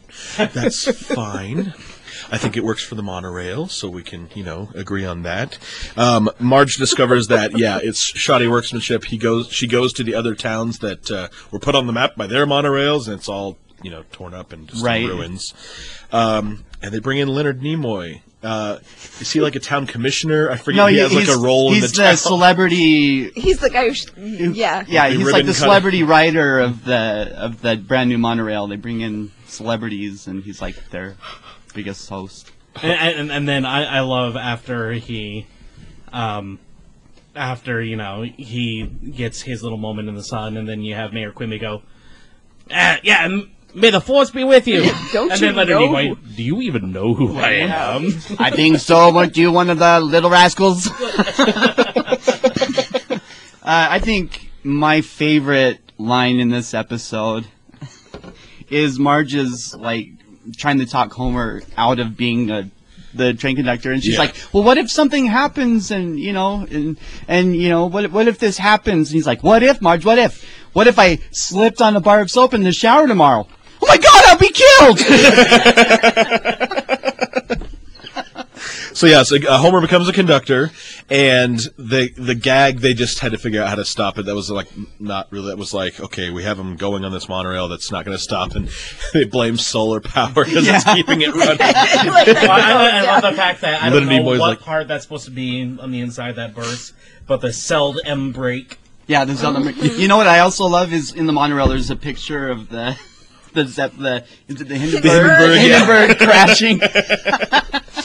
Well, and then, you know, Eclipse just happens. Just Yeah. randomly. Right. So one of the one of the jokes he opens it up and it's just a family of possums where there should be equipment. I call the big one Bitey. Matt Groening's favorite joke apparently. Apparently. at least in this episode. And the whole time, you know, Leonard Nimoy was a really uh, good sport coming on the show because he would, you know, chat up anybody who'd listen about uh, about uh, Star Trek. He's like, actually, you see, the doors on Star Trek were not mechanical. We had a stagehand on either side who would pull the door open when he saw you approach. And the guy's like, uh huh, yeah. Can we trade seats? He was trying to get away from Leonard Nimoy. The cosmic So- ballet goes on. Because for a second it stops because of a solar eclipse, and then goes again until Bart and Homer can figure out a uh, an, anchor anchor. for him, and it Look stops. on the- harder, Homer. Yeah, that's one of my favorite bits of this entire episode. Marge is over the radio. Homer, Homer, hello, Homer. There's a man here who thinks he can help you. Is that it Batman? that- is it Batman? No, he's a scientist. Batman's, Batman's a a scientist. It's not Batman. so they find the donut. He's like, huh, donuts. Is there anything you can't do? so yeah, throws. Um, one of the letters from the monorail sign. Yeah, it's the M, but it then it goes upside down. Yeah. I, was, I was like, there's no W in the monorail. you call that an anchor? like slices through the conjoined twins. It's a very expensive procedure. Ooh. so And then I, I love the only as, thing. Sorry, go ahead. as as um Lanley is pulling into North Haverbrook. Why does that sound familiar? Th- th- th- There's that mob that's just waiting. There he is, There C3F. How do they know? He's like, uh oh. Then they'll jump on the plane and it's all rocking. I love that so much. Well, my work here is done. What do you mean your work is done? You didn't do anything. Didn't I? And then he And that was the only folly the people of Springfield ever embarked upon, except for the popsicle stick skyscraper and the 50 foot magnifying glass that, uh, and that escalator to nowhere. two, of the, two of the guys who fall off are writers on this show. But Nah. I don't know what what makes this one classic. I just think it's hilarious, and and you know Marge's role in the town and in the family is kind of the naysayer and the one who's like, no, we need to make good decisions. No, and the town's just you know not hearing it, not having it. Well, and it's funny how easily everyone is charmed. Like when when the guy comes to the class and Lisa's like, "Can you explain to me why a monorail's a good idea in this small city we live in?" I could, but you and I would be the only ones to understand it. And she giggles. And that includes your your teacher. teacher. That includes your teacher. Aren't you going to go Motto. on the modern on the modern voyage? Uh, no, I got to catch a plane. Well, it only takes a minute. Well, my plane leaves in less than a minute. Again, Phil Hartman, classic. So good. I So- just yeah. Oh, how is it bad, Steven? Tell us how it's bad. Of all of the Music Man parodies out there in animation, My Little Pony did it better. Oh, jeez. I thought you were going to say Family Guy Just when he sings saying. Shipoopi with the uh, New England. Uh, Shipoopi. Shipoopi is the worst song in show tunes. Thank It's you. bad. That's a bad song. you. But no, like there's an episode of My Little Pony where you've got these uh, two hucksters that come to town and they're trying to sell people on this automated apple cider making device. And musically, that song is a lot better than the monorail song. Just gonna throw it out there. Lyrically, it's stronger. Musically, it's stronger. That's all. I'm gonna There's drop no way mic, to there's no way to all those. convey the smug look on his face. So I'll just tell you, he's got a real smug look on his face. That's great, Stephen. Um, That's right. I'm on this podcast for nerds saying that My Little Pony is better than The Simpsons. Oh, it's what I'm here for. Probably not wrong. All those got my back again. makes me want to like. But does it have a room. line of, you can change your name to Homer Jr. The kids can can call you Hoju." Hoju. I'll, I'll get back to you on that. No, Brady, it doesn't have that because it's a tiny show for babies. That Steven Why are you happens to love. watching it? Yeah. So in conclusion, mono, Mono means one, And rail means rail. This concludes your three-week course. Clearly, one of one of you stands for. Sorry. What is pointing to It Homer? might be too hard. This Oh, I know, I know.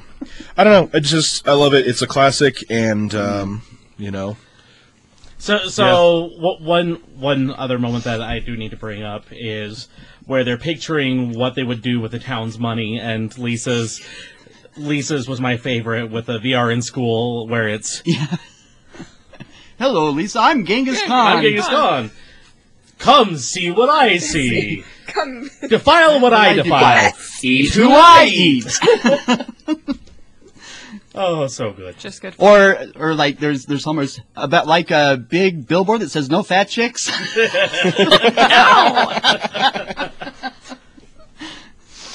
Oh, so good. Love that episode. yeah. yep. Speaking I- of good episodes. Yes. If only we had one that uh, highlighted Homer in some way. What? Let, us talk about the mysterious voyage of our Homer, or the Spanish that I'm not going to try to say because Aldo's in the room and he will make fun of me for trying to say it. in Spanish. Aldo's nodding. He's like, yeah, I probably will. Ayúdame, por favor. I, I'll try it. I'll try it. Hold on. Oh, Uh, jeez. it's the wrong one. Uh, uh, El viaje misterioso de nuestro Homer. El viaje misterioso de nuestro Homer. I sounded really good, didn't I? Just then. Nah, I'm- The second have to go with the second Aldo. I think it was good. Oh, sorry, I didn't see where you're going with that. All right, so this this is a great episode, and you know Homer was really hard for us to really come to a decision between John and myself on which episode we were going to make you guys watch because there are so many episodes that focus on Homer. Because after the first season, first season they kind of wanted you, you can tell that they were kind of trying to focus on Bart mm-hmm. as you know Bart's going to be our marketable character. He's the one that people are going to care about, but you know, as you get into the good seasons, they realize that really Homer is the one that they can have the most fun with, and mm-hmm. that they can do the most, and you know, have somebody who's relatable, dumb but relatable, and we we ended up coming on this one because you know it does have some poignant moments which Stephen hates. so I spit on your happiness. Oh. oh. One of the best openings and really highlights, you know, Marge is going to great lengths to keep Homer away from the chili cook-off. Cutting the article out of the paper, starting smoking in the house they can't smell the chili. unplugging the TV, vacuuming while Lenny ca- calls to wonder where Homer is during the chili cook-off. I'm missing the chili cook-off. His, his whining is so funny to me. I don't know why, That- but his whining in this episode is so funny. Just we're gonna miss it. miss it. I've started I'm to do that. Whenever like my wife and I are running late, I'll do a little Homer jig when he's trying to get. Come on, we gotta go. And it, it comes down to just he- Come on, Marge, less artsy, more fartsy. just opening the door and getting a whiff of the outside air was enough for him to smell that it was chili cook-off time. Remember the the episode when uh, he becomes a food critic and somebody One like, of my favorite. that's that's nothing. He can hear pudding. Oh, it's good to have a critic who doesn't poo-poo their food right away. Yeah, it usually takes me a couple of hours. Nine thumbs up. What the hell is that? so anyway, so there is a chili cook-off, and Homer prides himself on being the man with the flame-proof stomach, being that he can eat any chili. Marge doesn't want him to go because at last year's chili cook-off, he got drunk and got into the cotton candy machine and, and said that he was a fluffy pink cloud as he and, and, and it was great. Um, and so, with the fireproof stomach. so Marge did go to these crazy extents to try to keep him away because she didn't want to, you know, have that embarrassing situation again. Um, and so Homer promises her, you know, I won't drink, I won't drink. They go, and Homer ends up having some chili cooked by Chief Wiggum that has some Guatemalan insanity peppers. Um, and Simpson. He thinks he's the Pope of Chili Town. One of my favorite Chief Wiggum moments. and so th- this all and so these peppers have a very negative effect on Homer and he hallucinates goes to this mysterious world has a vision with a talking coyote Now, played do you, by I, Steven, do you know? Did you overhear everyone talking about it already? I did not. You don't know who it is? You couldn't No. figure it out? Who, who was this? Johnny, Cash. The Man in Black. Oh yeah, that's pretty good. Find your soulmate, Homer. and, and- yeah, Just a memory. and, and, and basically, you know, the the point of this vision that he was having was that he had to find his soulmate, and he says, "Well, of course, it's Marge." And then Johnny Cash Is it? Is it? um, and so he decides uh, he has to go on this journey to find out who his soulmate is. Goes around to different friends. He ends up, you know, thinking, "Oh well." He sees a lighthouse and he says, "A lighthouse operator. That's got to be the loneliest person in the world. They'll be my friend." And oh, Earl, my light, uh, my my new friend's name is Earl. And then it turns out that Earl is just the name of the program that is used to run the lighthouse because nobody's going to stay up in a lighthouse in today's age. right. Um, and then while he's there, it turns out that Marge finds him, and you know, Homer realizes that yes, Marge really is his soulmate, and it's a very sweet moment as the boat crashes and hot, Hot pants come out. Clear sailing for our precious cargo. The hot pants, sir? Yea, the hot pants. hot to starboard! Port, sir? Aye, port. Hey guys, who wears short? Who likes short shorts? We like short, shorts. That's how it ends, that's right. All right, so let, us talk about this episode a little bit So- more in depth. This was actually my favorite episode of the bunch that we watched because of Homer's hallucination. Just like the animation in that segment is nuts. It's great. As a bit of an animation nerd, it, it just was so cool to just see how creative they were being with, with all of the stuff. He's he's trying to look Marge in the eye and he's running around her and it's mm-hmm. just her from the That's, it's like, just super creepy. That, that freaking tall blue hair just in a uh-huh. column running around. There's nothing else to her. Just give me some inner peace or I'll mop the floor with you. Good, you are ready. What should I do? Meditate? Should I get rid of all my possessions? Are you kidding? If anything, you should get more possessions. You don't even have a computer. Oh gosh, there's so many great moments in this episode, and you know, talk about that vision. Everything that happens in that vision is great, but my favorite part is where he has to follow the tortoise, and then he ends up just punching it across the horizon. And, And the, the tortoise tells him to climb up the steps, and he starts to climb, and then it shoots up like a thousand more steps. He's like, "Oh, This is good. This is because I kicked you, isn't it? And the tortoise nods. He actually smiles. I, Oh, smiles, I. I should check my pupils. And he looks in and. Something explodes at one point, and he's just like, ah! Is it his reflection that does that, or his head in the reflection? I, yeah. I have and, and, and of course, you know, when he wakes up from the hallucination and he's and he's in a golf course, he goes, "Oh, well, this sand trap must have been the desert," and blah blah blah. And and the talking coyote was really just this talking dog. Find your soulmate, Homer. Wait, dogs don't talk. Damn straight.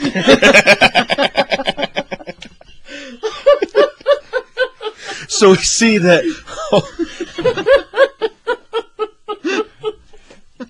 all it took was some insanity peppers grown by guatemalan inmates to have Homer realize how much he values Marge. And Marge found him because she knew that he would walk a certain way because it slopes downhill. he was able to retrace his steps, and he finds out she is in fact his soulmate. Aww. Precious. Oh, there are so many moments of this episode that I love, guys. Mm-hmm. They say he carved him himself from a bigger spoon. That was pretty good. Wait, two, two and a half. This isn't five alarm chili at all. Oh. oh, I'm sorry. It's true. I, I I just wanted to be a big man in front of the kids. Daddy, are you going to jail? We'll see, son. son. We'll see. Homer like runs off into the sunset, and I think it's Ralph that goes, "Wait, Mister!" And the bus driver claps him on the shoulder. Let him go. He knows what he's doing. You don't want to drink a candle, do you? Or do I? yeah, again, we could just like quote the whole episode. That's that's the weird thing about The Simpsons. It's like just take out the context and start saying funny stuff. Whatever. By all medical logic, steam should be spitting out of his ears. yes, the I Paw love, I Patrol. do love man. that quack doctor every time he turns up. Yeah. Hi, Hi, Dr. Nick. Both of the quack doctors. Is there a real competent doctor in the entirety of Springfield? Eh, Dr. Hibbert's kind of hit Yeah, and miss. Yeah. He's mostly ridiculous. Well, you were passed out, Homer. We helped ourselves to a kidney. That- So that's a different episode. Right. Yeah. Some of those well, back to this episode. Yeah, this, this stands out with the um, you know change in the animation style during his hallucination. I think it's really fun. Oh yeah, he breaks the sun by going sunrise, sunset, sunrise, sunset, sunrise, and it cracks. Ah! And just- That's what happened. That's what happened. I was like, I knew something exploded or broke during his hallucination. Note to self: don't do anything. But yeah, another one where Homer, you know, ha- you see his softer side, and he's not just a buffoon or a satire of you know people living the American dream. Right. He's vulnerable. yeah, I hated that part. of course you did. No one's surprised.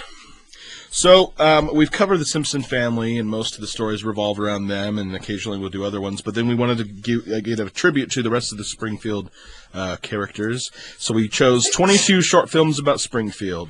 This is the other one that's probably my top ten. This It's is my uh, favorite of the ones.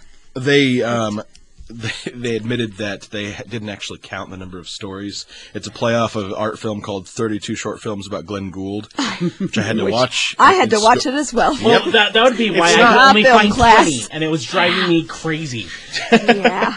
because it's they wanted to tell um, you know have little moments of other characters' days, and they kind of tied it together with uh, Bart and Milhouse just kind of exploring Springfield and screwing around.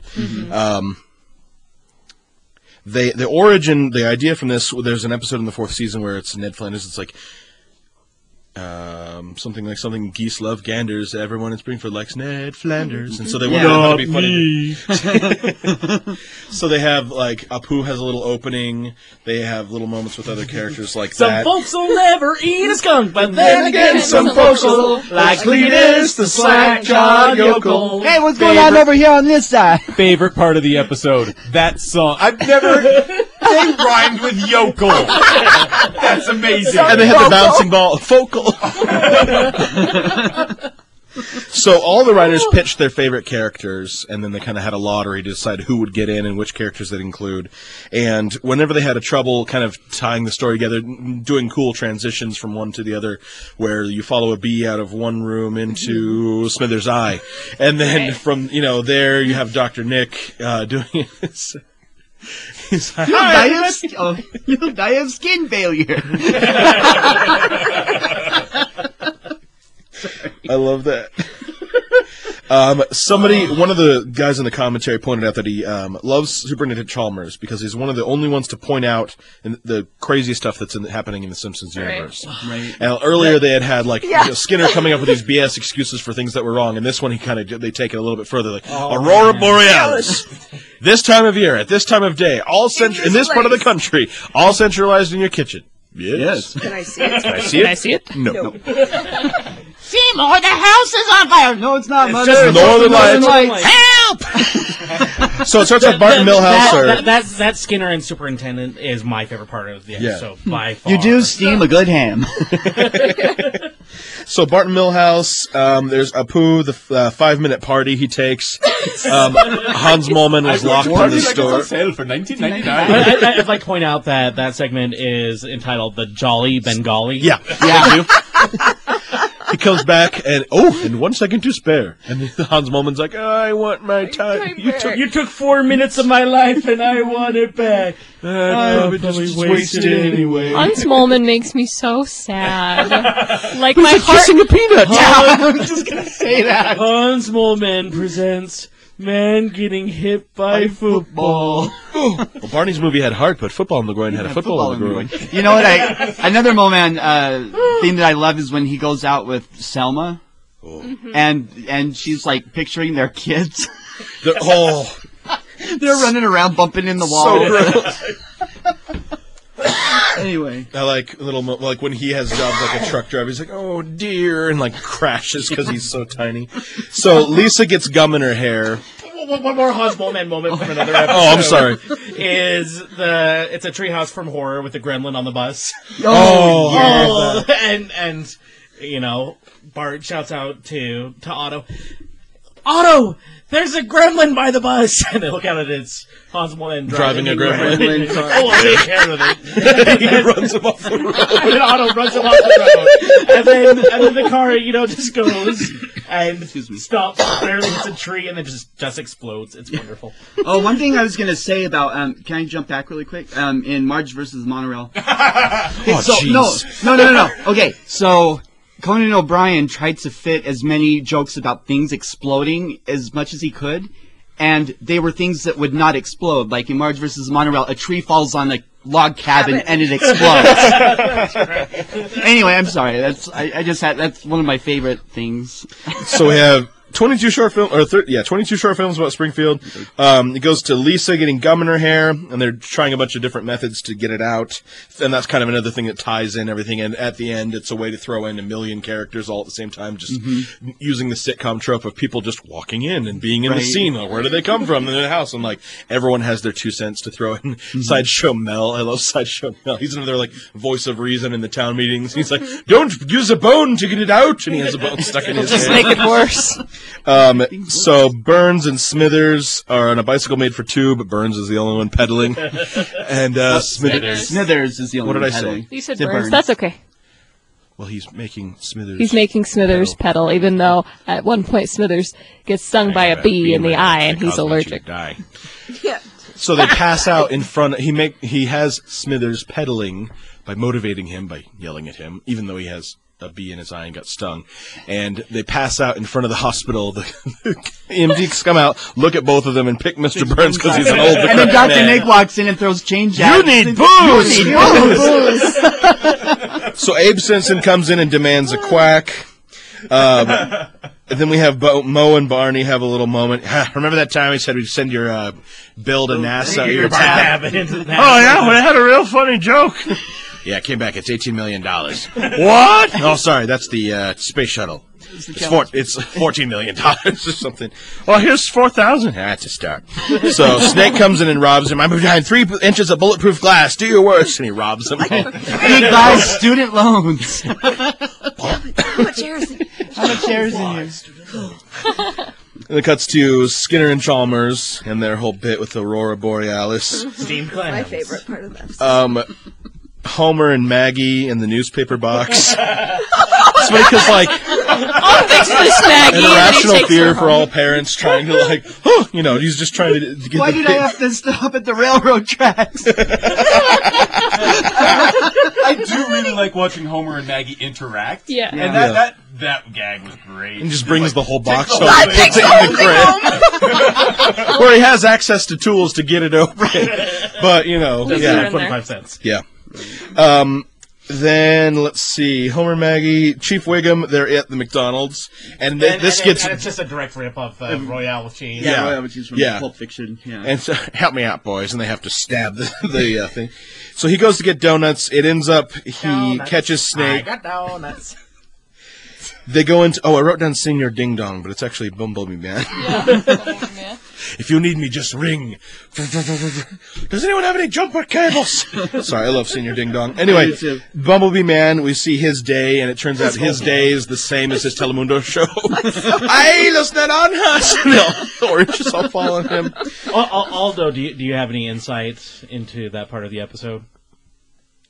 No, he does not look happy. That, wa- that wasn't Aldo not He'll just entertain himself with some pornographic playing cards.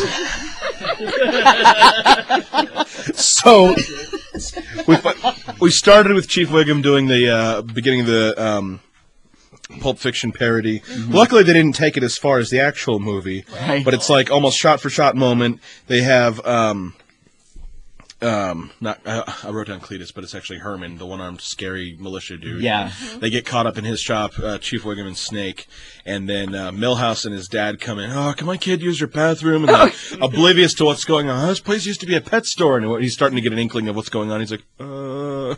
And then Milhouse comes out wearing a uh, suit of or a, uh, a helmet from a suit of With a armor and a mace, and just knocks the guy out. Just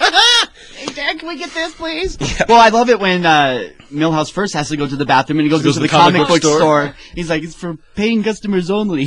what can I get for ninety-seven cents? Oh, it's completed Hamburglar comic. He's like, they've already completed the puzzle. The answer It's is a surprise.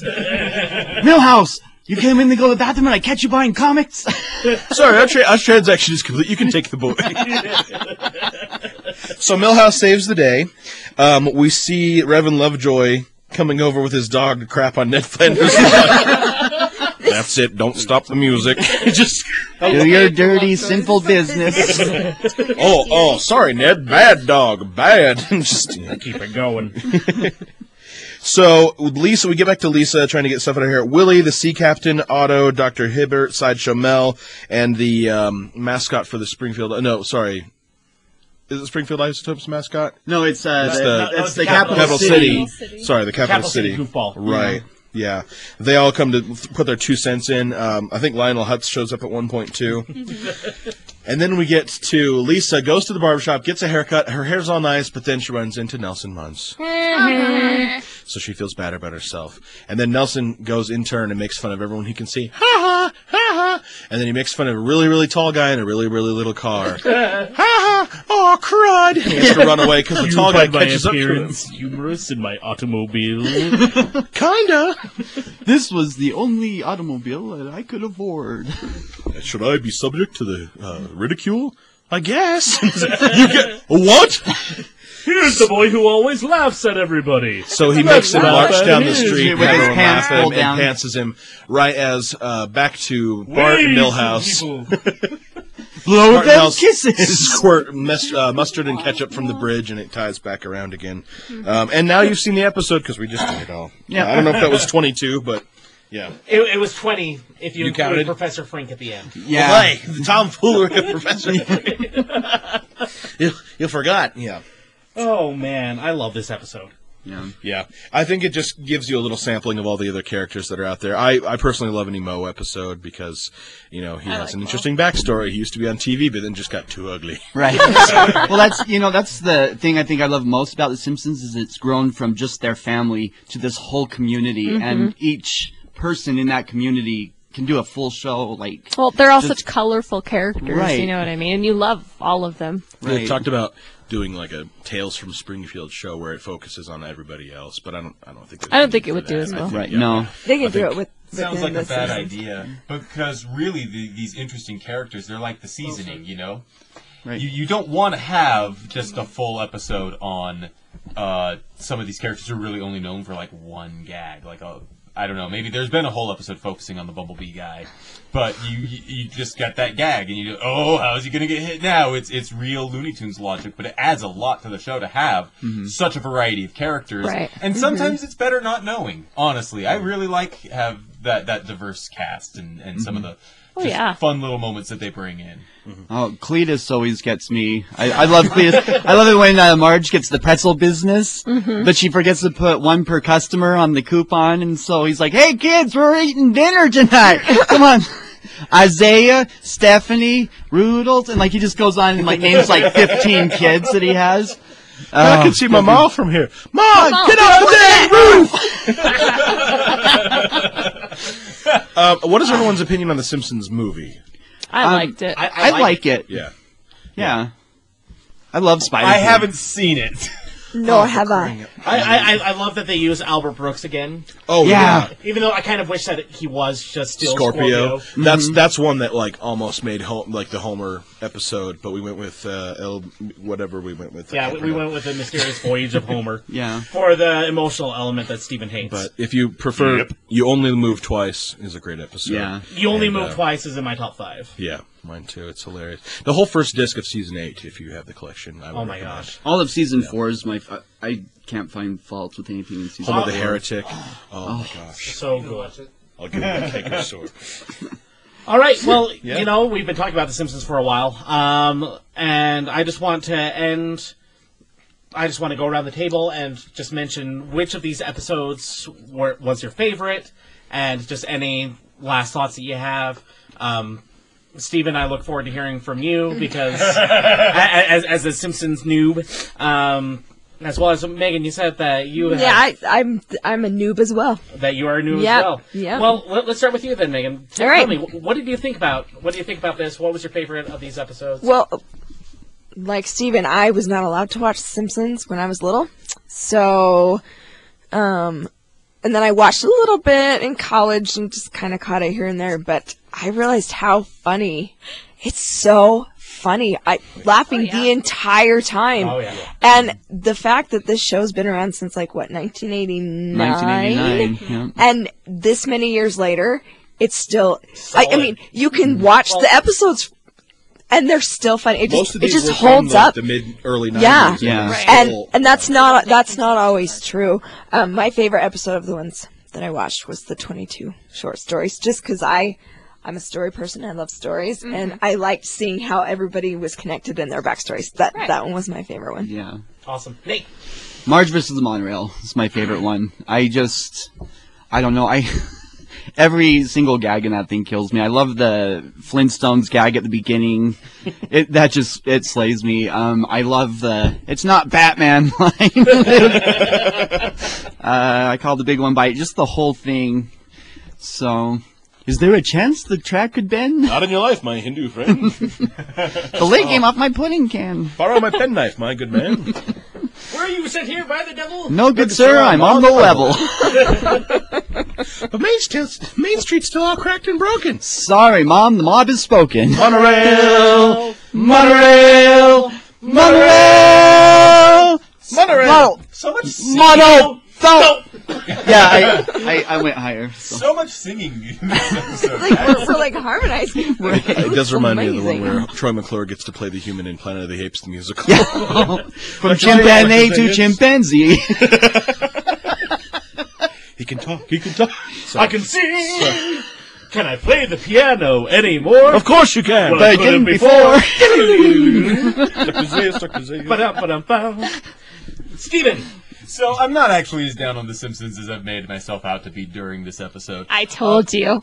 During during the break, I mentioned uh, the the TV Tropes website. They have a trope called Seinfeld isn't funny, and it's the phenomenon where a show is really influential, so that everything that comes after it makes the original look not as sophisticated by comparison, but it's because everything that came after was building on the foundation that the original show built. And I think that I'm experiencing a little bit of that with The Simpsons. Uh, Like, it has made me interested to watch more. And I already mentioned it before, but um, the mysterious voyage of our Homer was uh, my favorite episode because of all the, the crazy animation stunts and the gags. I just felt were really solid in that episode. I, I quite liked it.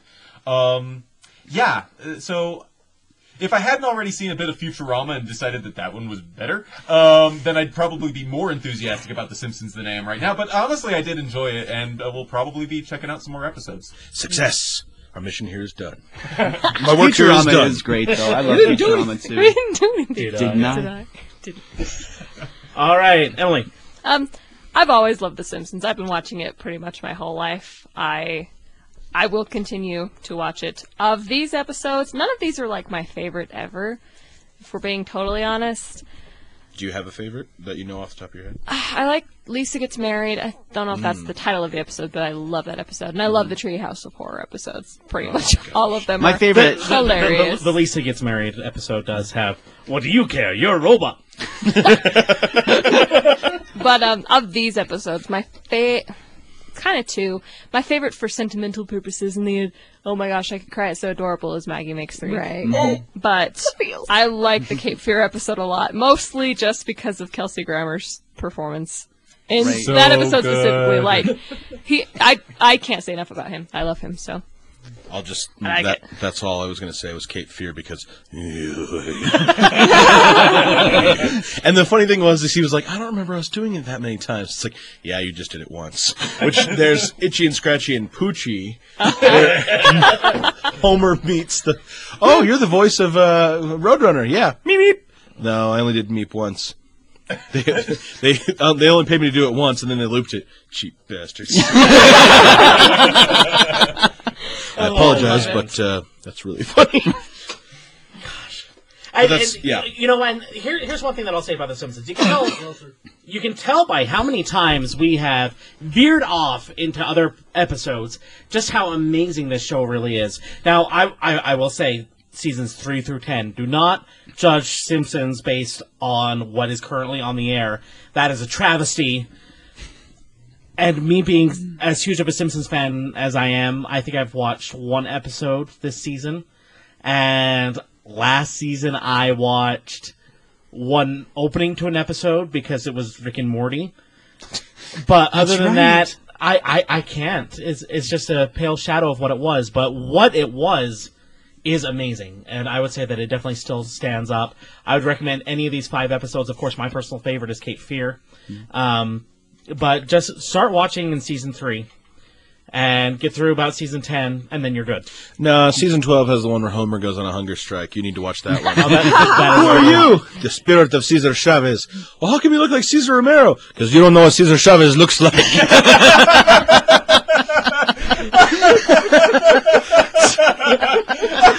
every time, every time. Have you not seen that one?